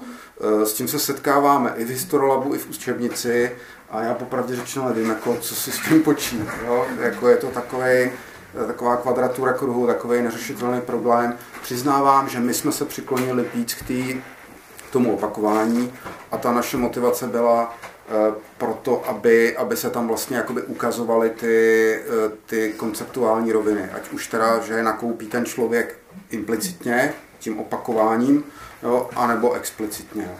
A ještě jednu poznámku si dovolím k, k digitálnímu prostředí. E, mám pocit, že vlastně daleko s nás tenhle princip funguje v tom digitálním prostředí. Jo? Že vlastně tím, že e, Historiolab je založený na principu, že jakoby obrazně řečeno vlezete do nějaké architektury a tím, jak se v ní pohybujete, tak vlastně implicitně jako vás to nutí opakovat určitý jakoby kognitivní operace, který si postupně osvojujete a v ideálním případě pak i jako zreflexivníte prostě. Jo. V tom papíru to prostě nejde. Jo, to, to, to je strašně jako chaotický prostor, někdo vám tu dvou stranu otevře a začne od obrázku, něco přeskočí, takže tam opravdu jako vytvořit nějaký formát, který by, eh, by fungoval, je až otázka, jako potom, jestli to vůbec ty papírové učebnici jde. No tak tolik nějaký můj komentář, zatím spoustu věcí, které jsem si poznamenal, nechávám stranou, ale Václav určitě odpoví, jestli to, byla demoli, jestli to byl demoliční podnik. Eh, tak uh, otázka za zlatýho vodišťáka, nevím, ale vlastně jako hodně jsem myslel na nějaký třeba reakce z testování té učebnice, Eh, v tom smyslu, že, který podle mě trochu potvrzují to, co tady zaznělo v tom smyslu, že třeba ten první kontakt jako v té praxi je vlastně těžký. Jakože pokud někdo, a my jsme jako záměrně některé ty testující učitele nevybírali z těch, kteří třeba už znali Storylab a už učili badatelsky, eh, a vlastně právě od nich jakoby ty reakce byly, že ten jako první měsíce toho testování, které probíhalo vlastně celý rok té učebnice, že opravdu ti učitelé odučili téměř vlastně všechny ty kapitoly nebo všechny podle toho, jak, jak se to komu dařilo ještě v podmínkách pandemie udělat, tak vlastně byly jako, že ten vlastně by se dali schrnout a myslím si, že Jaroslav Pinkas, vlastně vedoucí toho autorského týmu, to někde i publikoval eh, v nějaké své studii, jakoby závěry z toho testování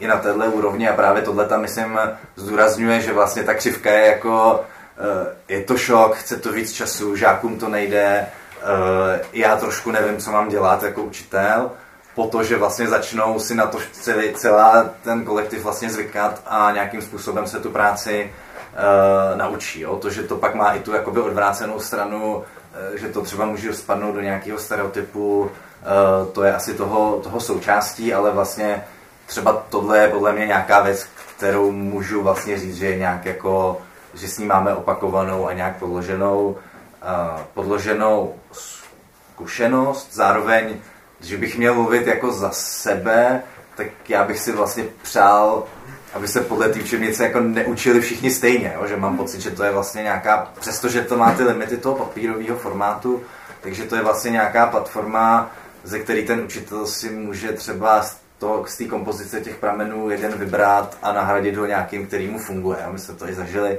to testování zrovna vtipně, eh, ty kapitoly o připomínání holokaustu, jeden kolega učitel vlastně tam vložil tu, ten obrázek s tím legem do té hodiny, aniž my jsme v té době ještě vůbec uvažovali o nějakých jako uměleckých dílech v té učebnici. No. Takže, a vlastně fungovalo mu to v té hodině, eh, kterou jsem měl možnost vidět.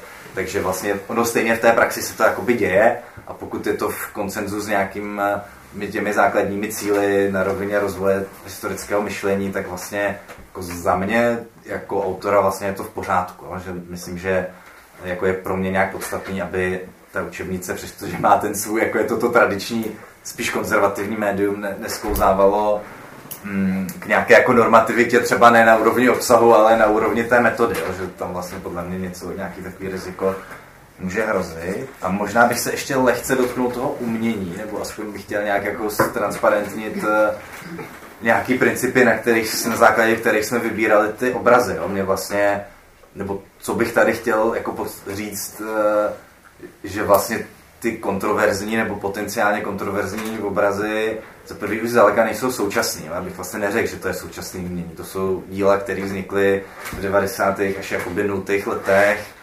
Ty kontroverze, které se kolem nich odehrávaly, jsou vlastně už uzavřeny. To znamená, když to řeknu jednoduše, když, ne, když nemáte jistotu, tak si otevřete Wikipedii a tam máte popis toho, jak, se, jak probíhala debata uh, o tom díle a vlastně tím, že už je to nějaký vychladlý spor, tak bych ho vlastně považoval za bezpečný i pro to školní prostředí. Jo. A to, to mi přijde vlastně nějak, uh, nějaký jako podstatný princip uh, toho výběru. To, že se tady nějaký argumenty zopakovaly vlastně s nějakým 10-15 letým odstupem třeba vlastně téměř nějaký doslovný podobě jako jedna věc, ale uh, myslím si, že i pro toho učitele to vlastně může představovat nějakou oporu. No, tak, tak to jsem chtěl vlastně trošku uvíst jakoby na, na, na pravou míru, že vlastně to čerpá z nějakých jako, jako kapitoly dějin umění, která vlastně dneska už je spíš jako uzavřená, bych řekl. Takže, uh, tak uh, no, Díky moc krát. Otázek, které se vynořují, je docela eh, hodně, já, mm, ale i vzhledem k času bych rád eh, dal slovo eh, publiku a jenom poprosím, abyste každý, každá se představili, protože ten, ta debata, ten seminář je nahráván, aby si ho mohli pak poslechnout i ti, kdo tu nejsou, tak aby věděli, kdo zrovna mluví. Tak kdo se hlásí slovo? Martin Babiška. Mm-hmm. Eh, tak mě by zajímalo, Vašek už to trošku zmiňoval, jak jste pracovali s tou svojí pozicí, pozicionalitou eh, v té učebnici, protože tam je nějaká ta kapitola krajinou dějepisu, kde jste vlastně nějakým způsobem se vyjadřovali k tomu, tak to mě vlastně zajímalo, protože mi to přijde jako něco, s čím jsem se teda v žádný učebnici zatím nesetkal, že by ten autorský tým takhle nějak otevřeně tohle reflektoval.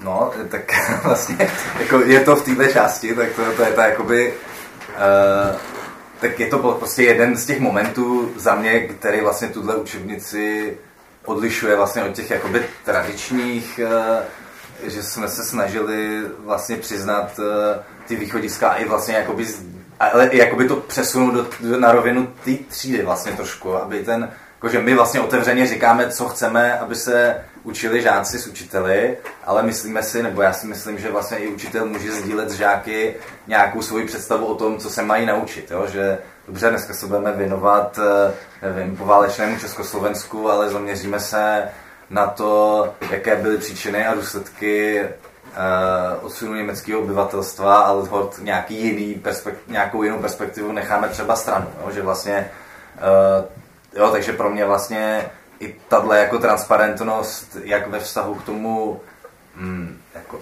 čtenáři, ať už jakýmukoliv, aby i prostě ty jako neučitel, když si to přečteš, si měl pocit, že jako víš, kdo to napsal a proč je to zrovna takto, uh, tak ale aby i potom se tahle transparentnost mohla jakoby přenášet do, do toho školního prostředí. No, tak uh, jako doufám, že jsem asi odpověděl, nebo nevím, jak moc přesně podrobnou odpověď bys očekával. Můžu trošku naplnit. Mně přijde, že vlastně tahle ta kapitola, ty otázky, jestli jako někdo vážně čte, protože v úvodu učebnicích se moc podle mě nečtou, hmm. by měla se dotýkat toho problému, o kterém tady mluvila Tamara Nováková, to je třeba jako role učitele v té učebnici, role těch žáků. Jo. Jakoby my, my tam vystupujeme z takový tý mlhy, ze který většinou autoři učebnice mluví, jako kdyby se vlastně zjevovala nějaká jako expertní pravda. Že jo. A, a přiznáváme tam, že, že to je i to naše nějakým způsobem jako dobový a perspektivní a tím snad jako otevíráme prostor pro toho učitele, aby jako byl víc ochoten jako přijmout tu aktivní roli Jo, což mi přijde vlastně strašně ambivalentní poznámka, jo, to, že na jednu stranu jako učitel má teda daleko aktivnější roli, že jo, než se předpokládalo v té debatě, která probíhala v létě, to bylo skvělé, že jste to zmínila, že učitel zmizel jako z debaty a zároveň eh, jste zmínila, že jakoby vlastně ztrácí tu autoritu toho vypravěče a musí jít někam jako do pozadí prostě v tom, v tom procesu. No, tak tohle, podle mě ty, ta pozicionalita je tam vlastně strašně jako zajímavá a, a zjednodušeně řečeno do popředí se prostě dostávají ty žáci a studenti. No. Ty by měli vlastně jako hrát aktivnější roli, což se jim samozřejmě ne vždycky líbí. Že?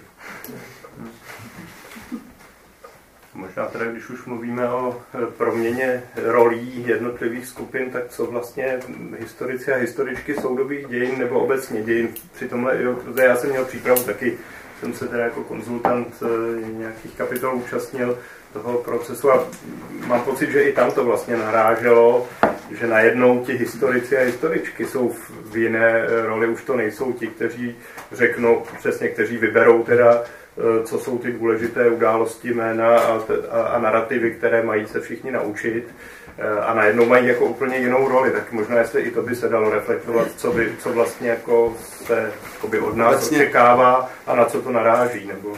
Obecně jedno z velkých témat našeho oddělení bylo jakoby vlastně zblížit jako eh, to, jak se dělá aktuálně jako historická věda s tím, jak se common sense prostě v širokém veřejném prostoru jako jaká představa implicitního epistemologie historického poznání je.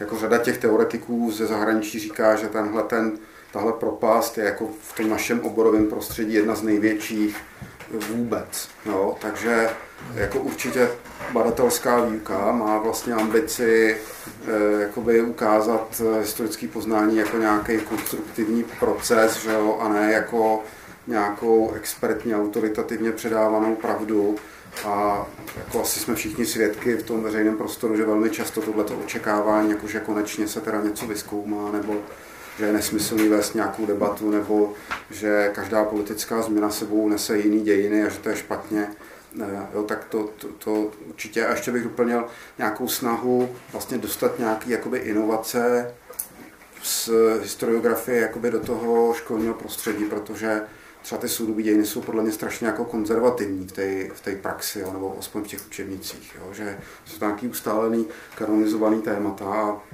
to, co už je prostě v historiografii 50 let jako prokopnutý dveře, tak v tom dějepise jako není. Jo.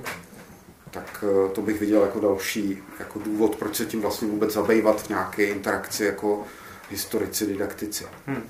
Díky. já, já možná to jako chytnu jednou větou, hmm. jako o co my tímhle přicházíme, my, my profici, jo, že vlastně jako přece my jsme byli ty vykladači materiálu, jen my jsme se chtěli dotýkat těch zácných archiválí, těch pramenů a teď to tady jako takhle vydáme, jo, a, a vlastně to hmm. jako vy budete učit nebo navádět studenty a žáky, jak to budou oni si sami rozebírat a promýšlet. To je opravdu jako, jako zlomení veliký obrušení, velikýho na A možná takhle to přesně jako někteří mohou vnímat a je to svým způsobem legrační, že se zlobí, že přichází o tu svoji expertní autoritu.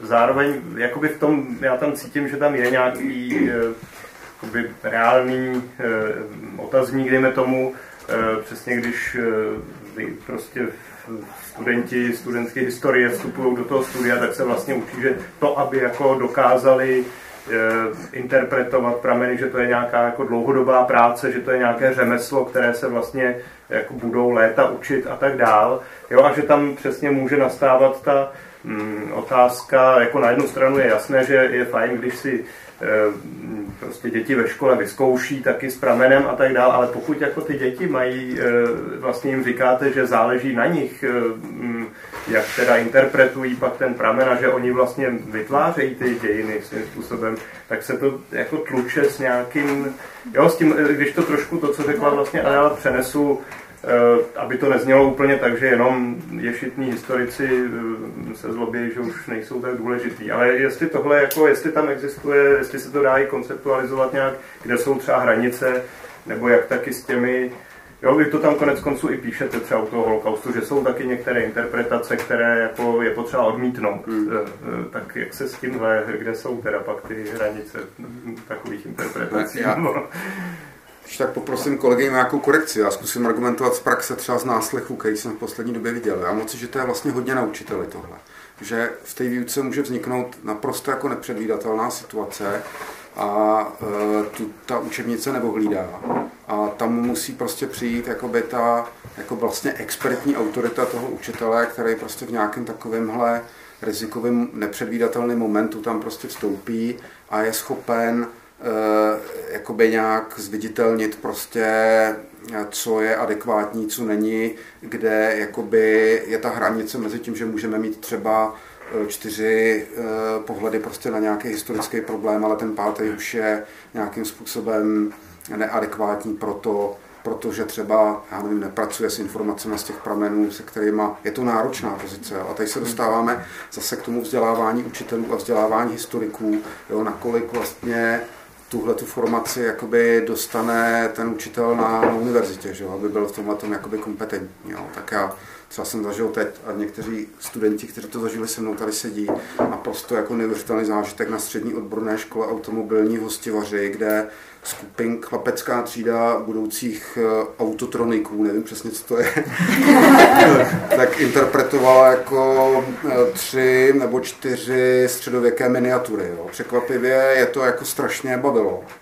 A ty interpretace doslova se valily jakoby na tu učitelku a my jsme tam seděli vzadu s vytřeštěnýma očima, jsme sledovali, co se vlastně v té třídě děje. Najednou zazvonilo, byl konec a my jsme přesně odcházeli s tím pocitem, že tam někdo měl jako říct, že to bylo celý úplně jako mimo.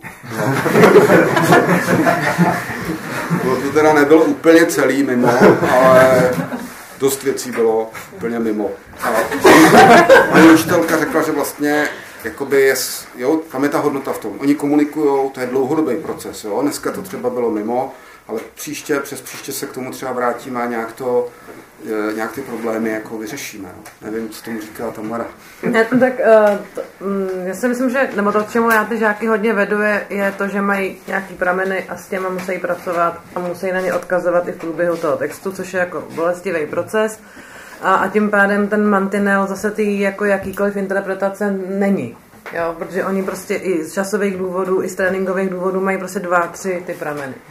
A ta jejich podložená odpověď, což tady už zaznělo, což je pro mě taková jakoby mantra i směrem k tomu aktivnímu občanství a k dalším kompetencím, tak ta prostě má nějaký jako pravidla. To není, není bezbřehý.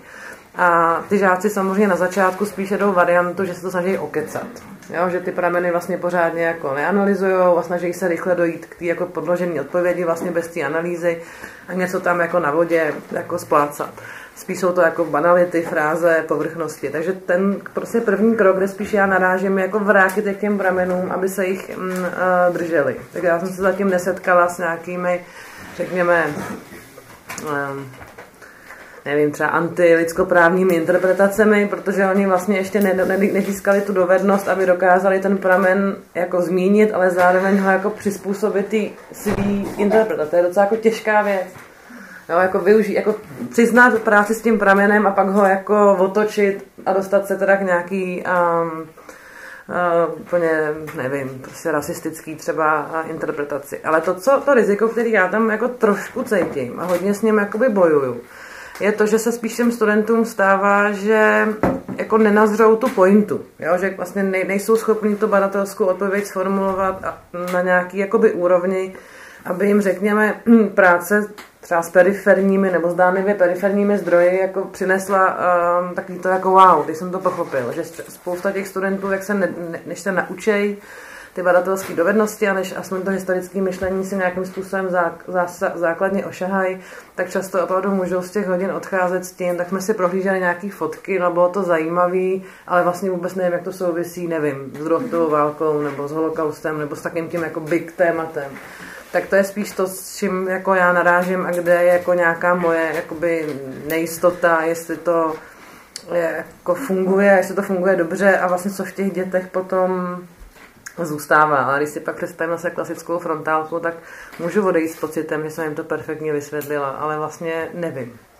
Tady to zase jako hned vidím, že to třeba nefunguje, že ty jejich odpovědi nejsou dobrý, tak je z toho člověk takový jako víc v depresi a více to dá jako i té diskuzi jakoby využít, zneužít. Když to z té frontálky je zajímavé, když člověk zavře oči a na ty žáky se nedívá, tak může odejít s pocitem, že to přece museli pochopit. to jako je neprůstřelné.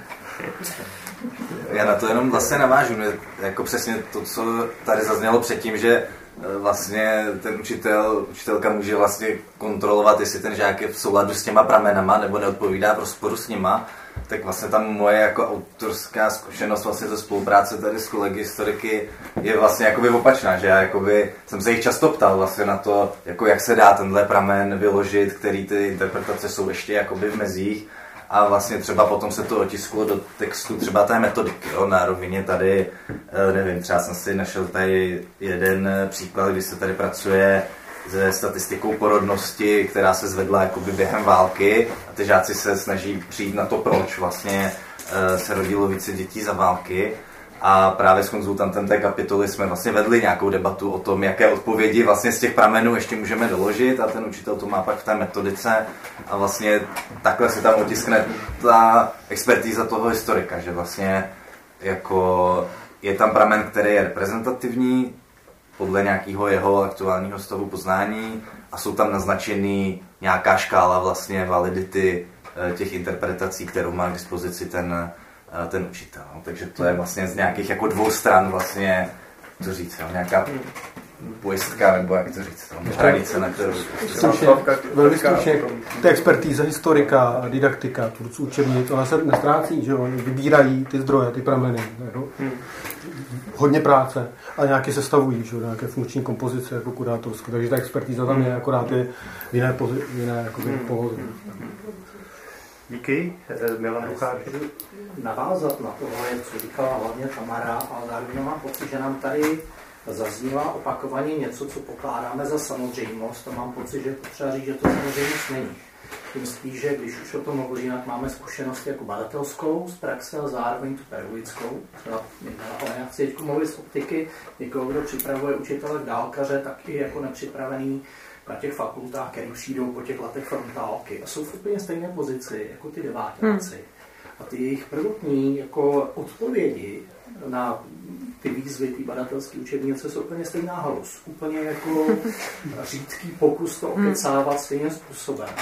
A jsou úplně totožné pozice jako ten deváťák, který bohužel často po těch třech letech frontálky najednou narazí na tohle a vlastně se to vůbec nelíší.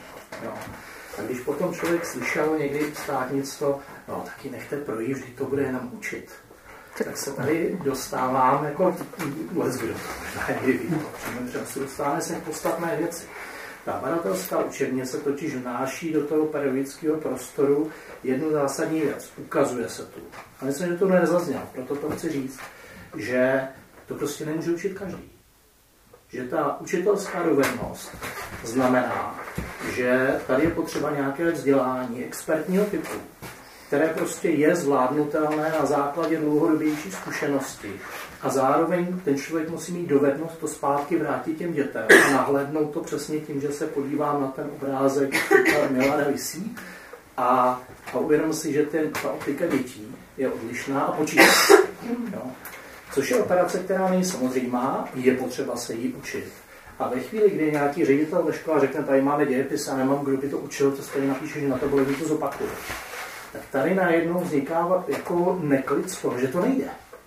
Najednou. Že prostě ten nárok na tu profesi a na to, jak to učit, a to nejsou jenom soudobé dějiny a dějiny vůbec, je prostě mnohem vyšší. A mám pocit, že to v té veřejné debatě ani v té reflexi jako vůbec nezaznívalo, že se tady ukazuje, to, aby někdo byl schopný učit společenskou vědní prostor vůbec, jo, a tím nechci ten dějepis jako vysazovat výš, protože se ukazuje, jak je to provázané, jo, tak prostě musí mít tuhleto expertízu. A že to není tak, že by jako absolvent periodické fakulty musel toho zvládat méně, než absolvent třeba filozofické. Proto radši hovoříme o fakultách vzdělávajících učitele. Jo. Ale vlastně ta didaktická dovednost je z tohohle hlediska vyšší. A myslím si, že jako stojí za to to říkat, protože to máme často za samozřejmost, anebo nám to jako uniká z toho.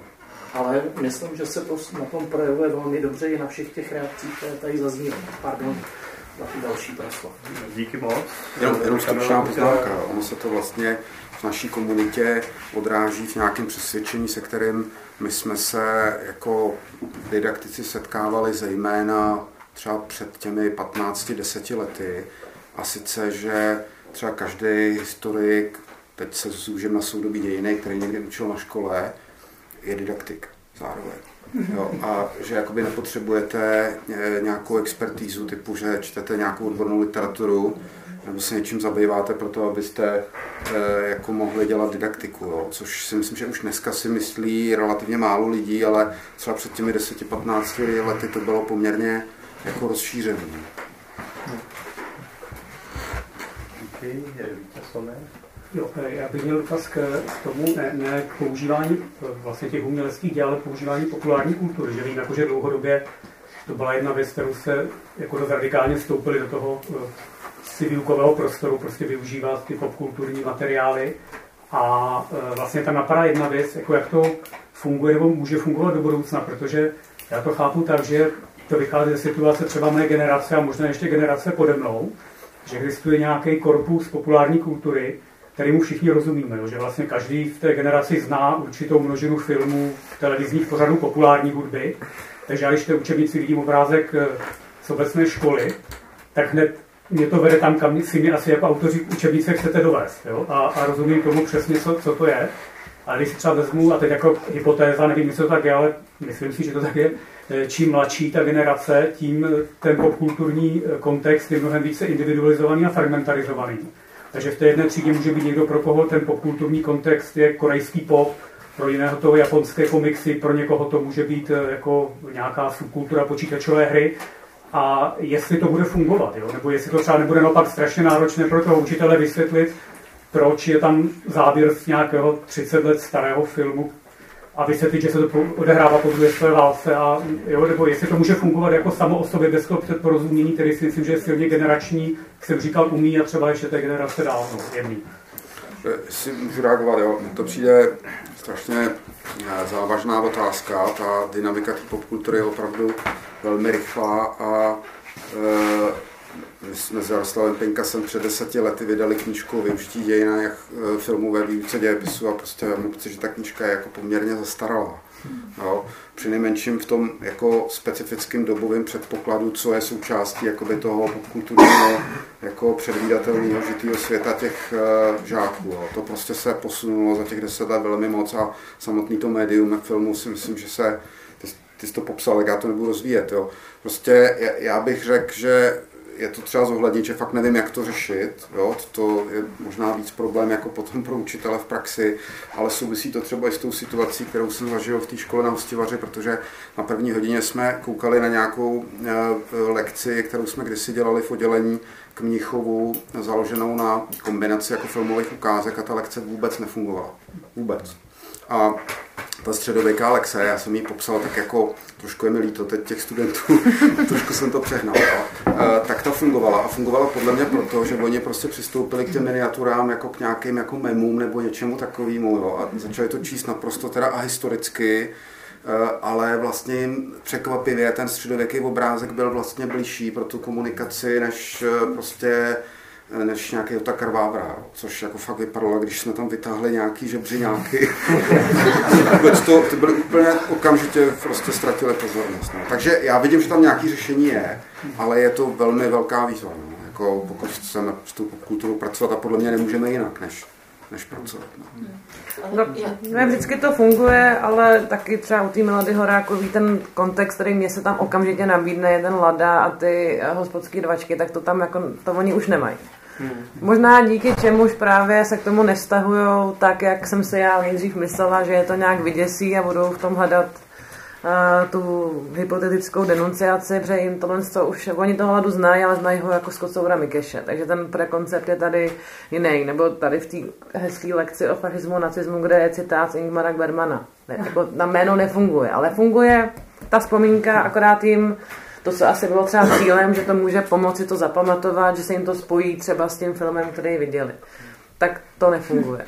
Ale to jako vlastně ne vždycky to nutně znamená, že ten pramen přestává fungovat. Ale to jiný nároky na výběr té ukázky. Jo. Vlastně nemůžeme argumentovat tím, že všichni znají obecnou školu, Jasně, jo, tam to ale bude musí to být stejný. funkční ukázka bez ohledu na Jo. znalost toho, toho A může pomoct, když tam ten prekoncept je, ale nemělo by brzdit, když není.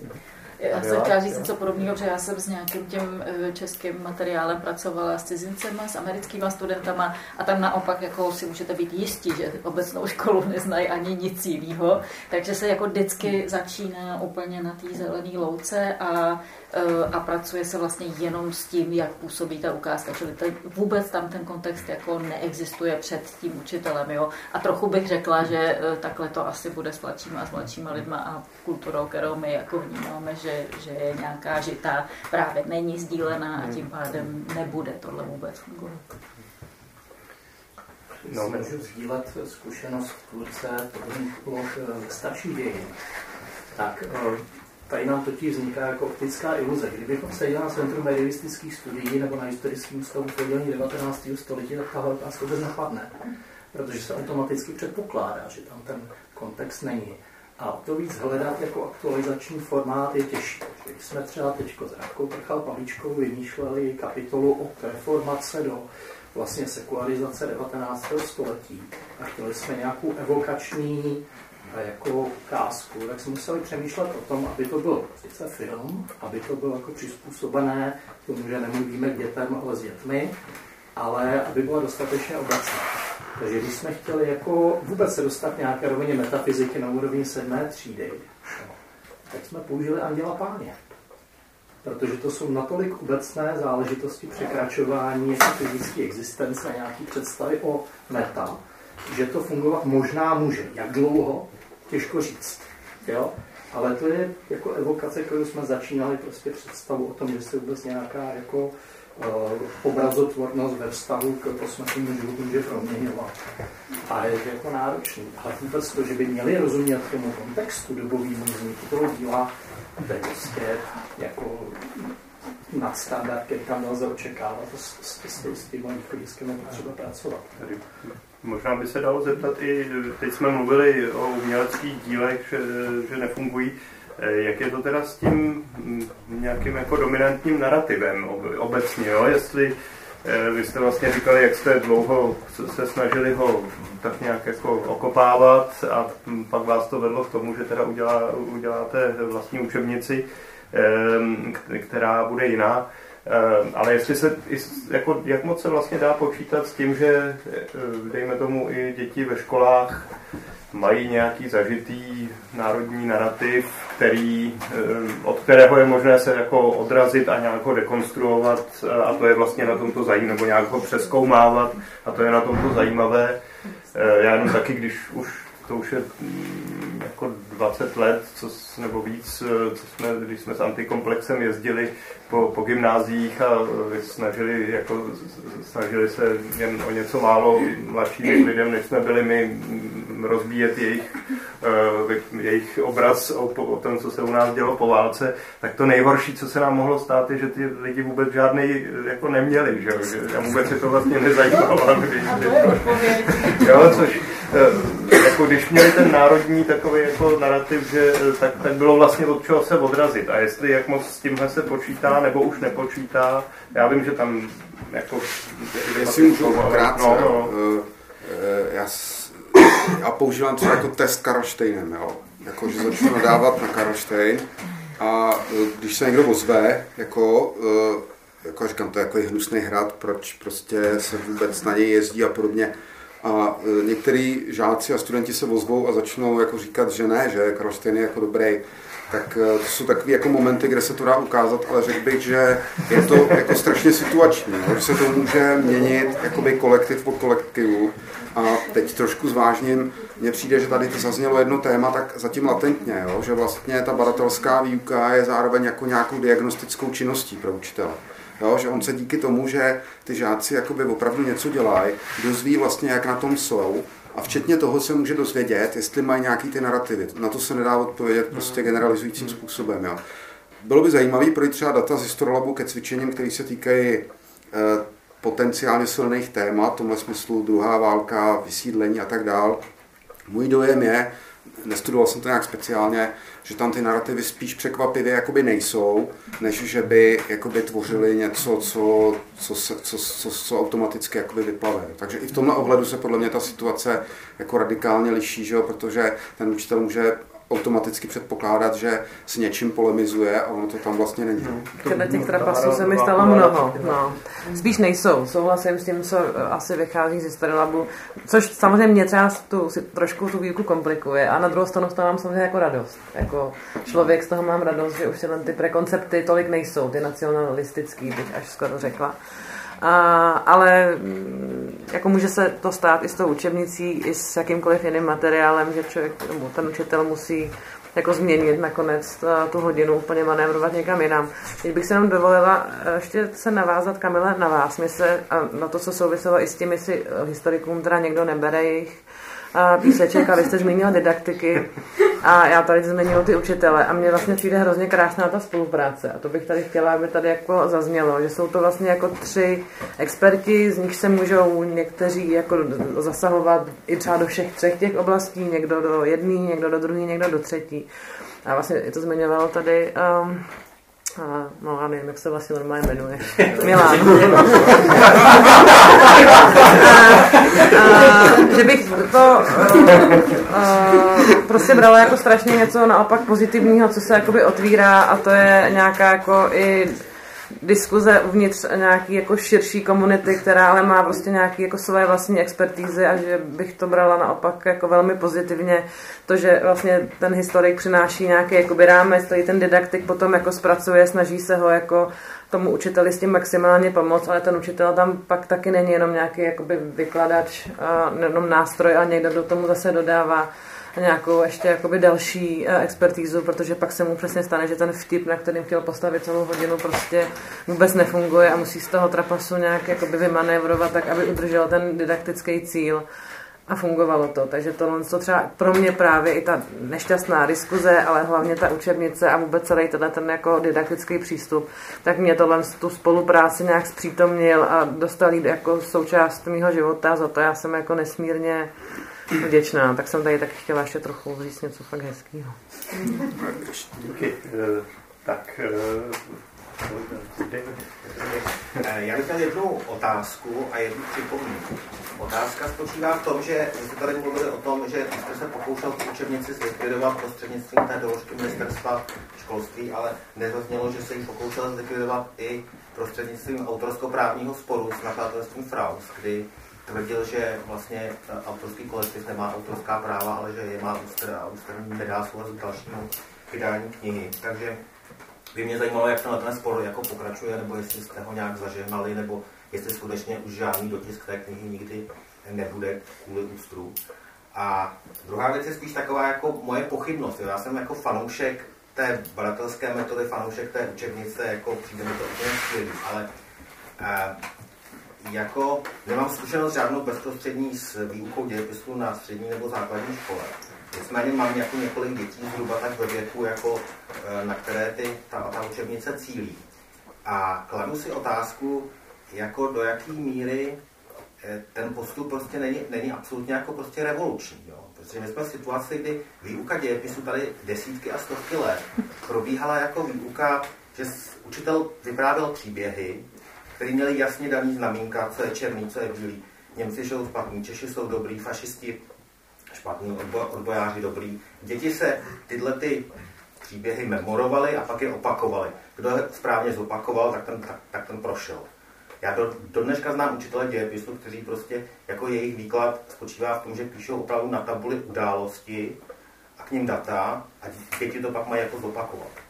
Takže si kladu otázku, jako do jaký míry to, že tady vznikla nějaká skupina prostě inovativních učitelů eh, eh, a dětí, na kterých budou kladeny mnohem vyšší nároky, protože to neklade nároky jenom na ty učitele, že? to klade především nároky na ty děti. Eh, a já si kladu otázku, jako, si vezmeme nějakou jako Gaussovou křivku rozdělení inteligence, jako kolik lidí v 15 letech je vůbec schopný pochopit, jako že eh, historický fakt je konstrukt. Jo, nebo že interpretovat to můžeme nekonečně mnoha způsoby. Takže já si kladu otázku, jestli se tady pomocí té učebnice, která je revoluční, nerozebírají nějaké nůžky v té společnosti mezi těmi, kteří prostě budou stále v zajetí těch příběhů, které jsou jednoznační, a těch, kteří jsou schopní prostě něco spochybňovat, dekonstruovat, přemýšlet o tom a tak dále. Díky moc. Jsme vlastně zpátky u té otázky po té avantgardě, nebo jestli teda ta, to lítání do Kanady je místo k e, smácháči, e, jako jestli to může být aspoň pro nějakou jako velikou část té generace učitelů, žáků a tak dále. Možná než se k tomu dostaneme ještě teda té první otázce, tam to bude asi jednodušší ta odpověď. Jo, tam je odpověď jednoduchá. Pokud je mi známo, tak zatím to skončilo u předžalobní výzvy, takže e, se může stát, že ten právní spor se rozjede, ale zatím, zatím se nerozjel a je těžko jako predikovat prostě, jestli, jestli se to stane nebo nestane. Výzva ze strany Ano, No, nebo tak já můžu navázat tady, jako mě teda jako přijde uh, podstatný, že, že si tou tady otázkou vlastně vnesli perspektivu těch rodičů. To mně přijde, že ještě je další jako segment vlastně uživatelů, který zůstávali trošku uh, trošku vlastně ve stínu. A myslím, že jsme to trochu zažili třeba za covidu, kdy jako uh, učitelé zadávali cvičení v History Labu jako distanční výuku a pak nám říkali, jak to řeší celá rodina, že to rodiče jako bavilo, že se divili a tak. Uh, co vlastně vůbec ty jejich děti jako dělají v tom, v tom dějepise a samozřejmě někde to má nějaký jako konfliktní potenciál, jo? to taky by je potřeba říct jako na rovinu, že prostě někdy bratelská výuka může rozčilovat rodiče, že to není dostatečně Uh, prostě uh, nevím, že se nedá jednoznačně testovat a že to je nějaký jenom povídání si a je obtížný si to obhájit, někde je to naopak, že si rodiče vyberou školu, kde se učí bratelsky a hejního matematika a tak dále, takže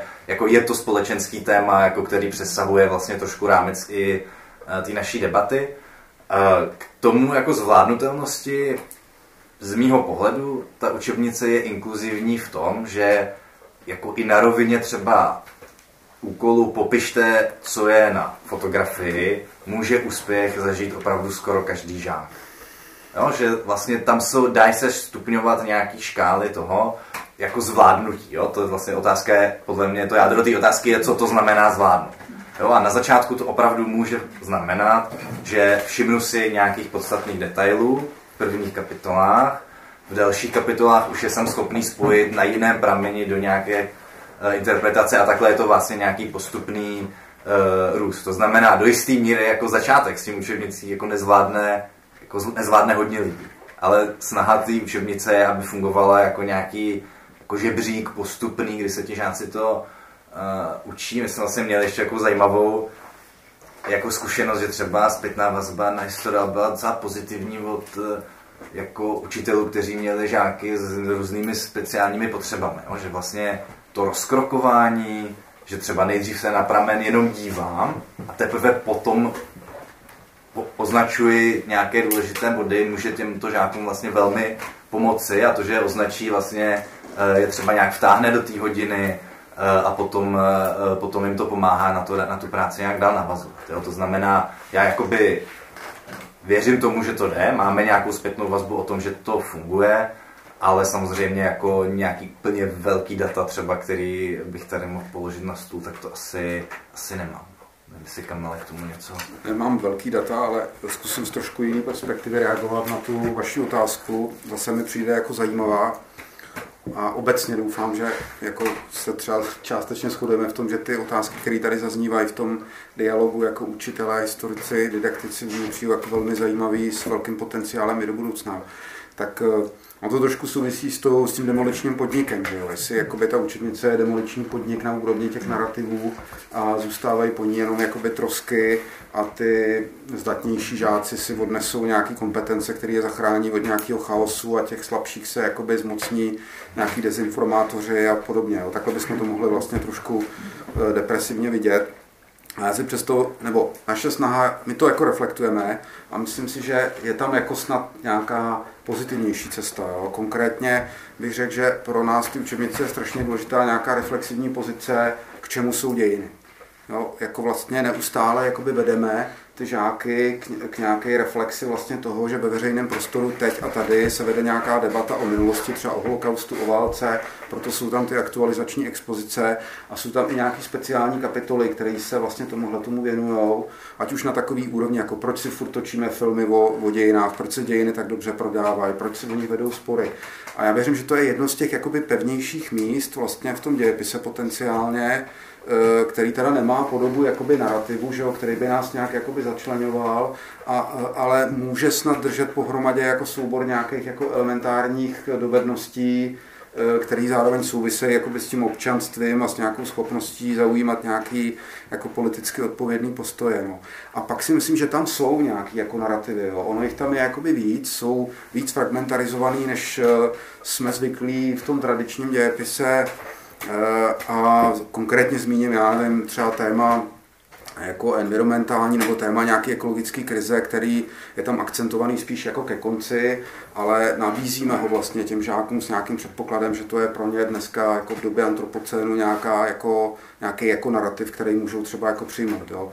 Pak je tam třeba, já nevím, otázka historické změny ve vztahu k transformačním procesům, jo, s důrazem teda na transformaci po roce 1989, což je příběh, jehož jsme jako nějak pořád jakoby součástí a myslím si, že prostě pro tu školní mládež je daleko důležitější, než slyšet s komunismem to dobře dopadlo, tečka, už před 30 lety, e, tak jako mít otevřený před sebou ten příběh, jako co to žijeme dneska a co ovlivňuje jakoby naší současnost. A pak asi nejsilnějc jsou tam přítomný jako konkrétní lidský osudy zprostředkovaný těmi prameny, který jako nabízejí těm žákům nějakou možnost se jako fragmentárně teda potkávat s tím, co se lidem děje v dějinách a co z toho pro nás jako vyplývá. Jo? Takový ten, jako bych řekl, antický model těch eh, jakoby dílčích příběhů, který v sobě nesou něco poučného, abych byl konkrétní, třeba prostě příběh na Palmgale, Kim Foods, který je v něčem jako velmi tragický, ale na té výchovné úrovni je vlastně velmi optimistický v tom, že i když se vám stane něco tak strašného, jako se stalo jí,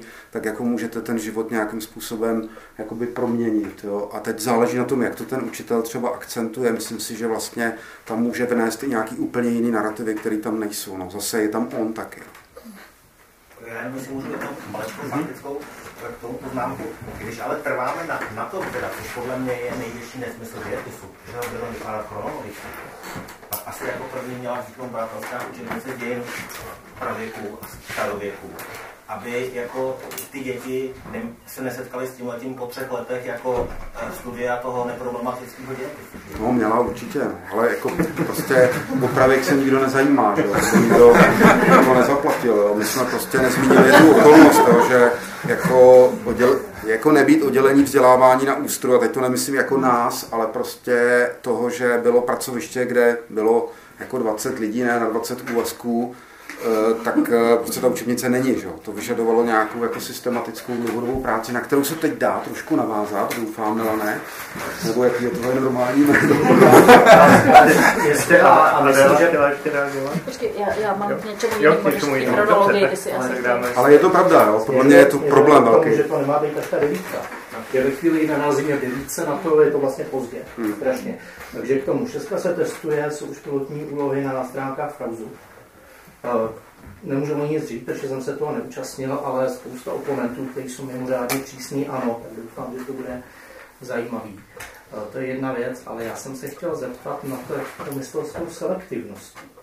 Protože když budu mluvit z 25 let zkušeností z různých typů základek a středních škol a z toho, že jsem učíval frontálně, tak moje zkušenost je taková, že ta jako výuka, která směřuje k cvičení především krátkodobé paměti a nějakého jako využití prostě objemu dat, který se má replikovat v fixní podobě, takže já jsem tedy osobně, nevím, jestli se mnou budete souhlasit, ale dospěl k názoru, že je mnohem selektivnější. A to negativním způsobem, protože za prvý uh, odkrajuje ty, kteří tohle to nezvládnou.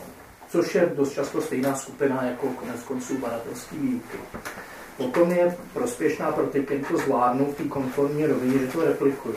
Ale zároveň je selektivní pro ty, kteří jsou nad tím a pro který tenhle ten způsob výuky je natolik nezajímavý, že potom to vidíme ve veřejném prostoru, že se řekne, že humanitní vědy, pokud chtějí tohletu cestu po kumulování faktografie, tak vlastně nejsou intelektuální výzvou. A radši jdou studovat biologii nebo něco, co je jako dál a stává se to velmi často. Jo. A já jsem dospěl k názoru, že prostě tenhle ten způsob výuky jako replikace tohoto obrazu je vlastně selektivní mnohem víc. A přesně jak říkal Václav, ta inkluzivita toho, že můžu popsat obrázek a na nějaký úrovni obstojím, do toho vtahuje mnohem větší spektrum uh, jako děcek na tom na úrovni základní školy, především než se děje nějakého výkladu a zahlcení tím obrovským množstvím nepřehledné faktografie, která se ale tváří, že je jednoznačná. Tolik za mě. Ale nevím, jestli se mnou budete souhlasit. Já jsem tady chtěla mít podobnou poznámku, že samozřejmě to rozdělení tady už dávno existuje, že tady jsou lepší a horší školy a to soudím teď taky nemám tady žádný data, ale soudím podle svých dětí, podle toho, jak byli talentovaní a na jaký školy se dostali, tak jako zažili nějakou úplně jinou formaci, ale opravdu jako bych měla pocit, že žijou v jiném jako režimu, nebo já nevím, rozhodně prostě přicházejí do toho provozu s úplně jiným postojem a, a, a jako způsobem myšlení o historii a ptání se na historii. Čili to existovalo. A teď je otázka, jestli nakonec tohle, kdyby jsme proto získali eh, jako učitele a učitelky z různých typů škol, tak jestli to nemůže je trošinku zpátky přivádět k sobě. Hm.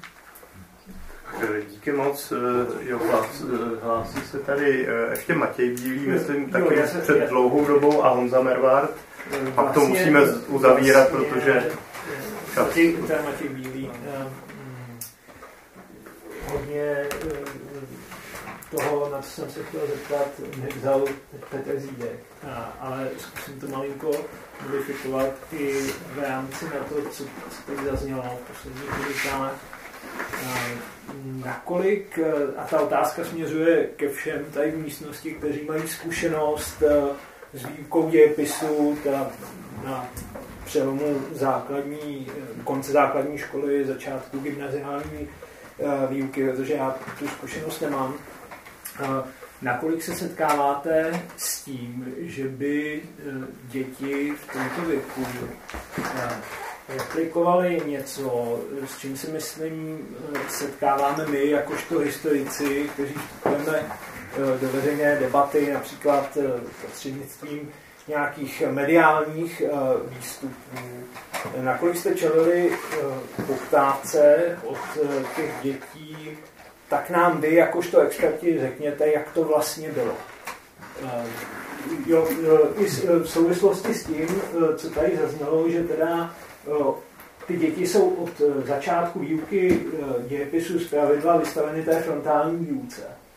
A ve chvíli, kdy oni narazí na, na to, že nad tím teda mají přemýšlet, dohledávat si ty prameny, eh, nakolik se třeba u některých dostaví znechucení, tak to, co, to, co to je, nějaký, nějaký okecávání, jak to vlastně bylo.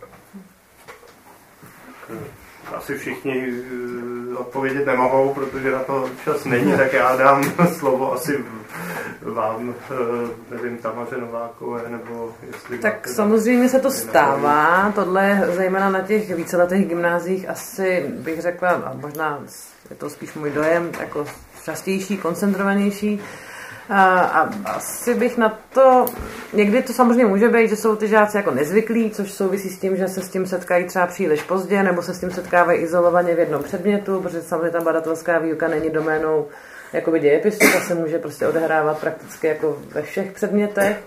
A, a takže pak se to jako děje, žáci jsou zmatení, jsou nejistí a někteří opravdu chtějí jako ten příběh slyšet, jak to bylo a teď zase, jako, když vynechám teda tu nejistotu, lenost, tak to může být i jako, že touží po nějakém vodítku, což v tom dnešním jako divokém světě uh, roztříštěných informací je vlastně lidsky velmi pochopitelný. Že uh, ne, že by třeba neuměli, neměli ty kompetence nebo nedocenili ty kompetence, ale možná fakt chtějí to ujištění, že to je prostě takhle. A já jsem v tomhle tomu možná ne právě tak oblíbená učitelka, jak bych si představovala, protože je znejišťuju jako i v těch základech společenských věd. A považuji to ale vlastně za mm, jako hrozně důležitý princip. A, ale teďka jsme v takovém trošku jako mrtvém bodě. Už to tady zaznělo, že ta učebnice prostě jako jsem přistála, jako ta bomba do nějaké situace, která je v něčem jako konzervativní, nějak nesourodá.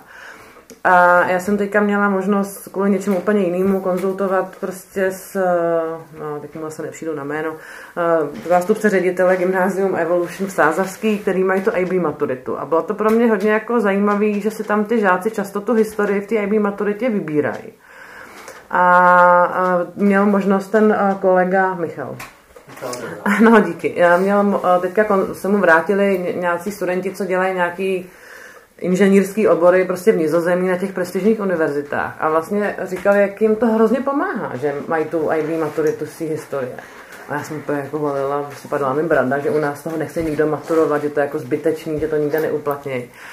Ale uh, že vlastně ty kompetence, které získali uh, tou prací, ne, já přesně nevím, jak to tam jakoby učí, já předpokládám, že se to bude nějakým způsobem jakoby blížit, takže se jim ty kompetence prostě hodí. Zapomněli třeba veškerý obsah, ten oni jako zas až tak jakoby nepotřebují, když studují prostě nějakou jadernou, nevím co, ale že ty kompetence se jim hodí. Tak jsem nad tím jako přemýšlela a došlo mi, že, a teď se vracím k té jako nesourodý, chaotické situaci teďka obecně ve školství, že my nemáme prostě pořád zredukovaný ten obsah. Takže teďka ten učitel je v situaci a ten žák že jako se setkává s nějakou docela náročnou badatelskou prací, je hozený do nějaké nejistoty, ale není čas ho nejistoty pořádně vyvést, ale ne tím deklarovaným příběhem, takhle to bylo, ale tím, že ho dostatečně jako dobře provede tou badatelskou prací, aby mu umožnil si tu jistotu najít třeba jinde, než ji hledal. Ne teda v tom takhle to bylo, Jeníček si vzal mařenku a že jde šťastně až do smrti, ale že si bude schopen teda ten eh, narrativ vytvořit sám, ale ne jako nějak chaoticky nahodile, ale systematicky a na základě nějakých schopností analýzy pramenů. Takže já opravdu jako očekávám, a nejsem tady asi v sále jediná, nakýženou, slibovanou, léta slibovanou jako redukci učiva a dějepisu, nejen dějepisu na gymnázích, protože pak si myslím, že ta debata i ta nejistota a ten strach, co si z toho ty žáci odnesou, jestli je to úplně nezmaté, nezničí, nevyčerpá, by, by doufejme, tam ta debata mohla být jako úplně jiná, nebo by vůbec nemusela vzniknout, protože by byl na to čas. Vyvést, na, navést, poradit, přiblížit ten pro vás, kterýho se můžou chytit. Díky moc. Já jenom jako velmi no, stručně.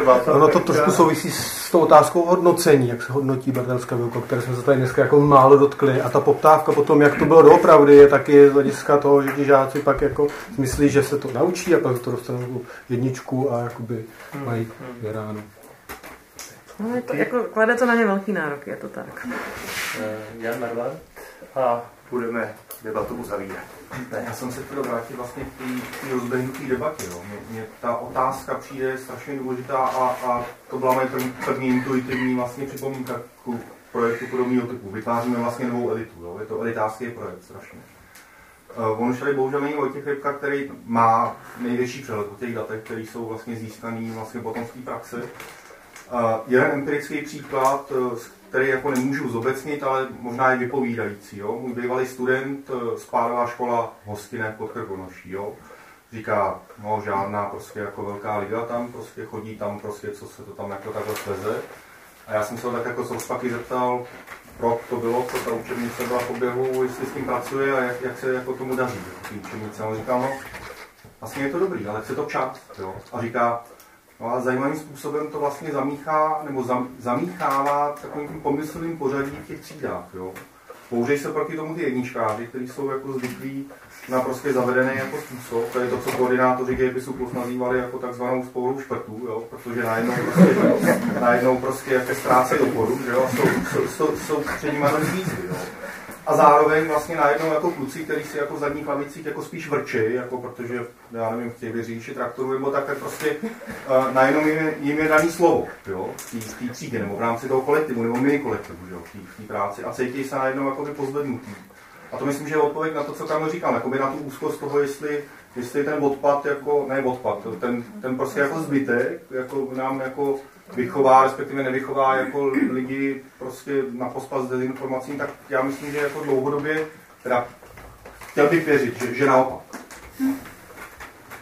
Tak eh, já myslím, že to bylo optimistické slovo na závěr, tak eh, budeme tomu věřit. A...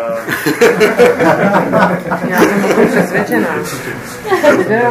Budeme se snažit, aby to tak eh, dopadlo, nebo aby to tak bylo. Díky moc eh, za eh, tuhle všem teda účinkujícím spoluautorům učebnice, komentujícím a vám všem za aktivní účast, za výbornou debatu.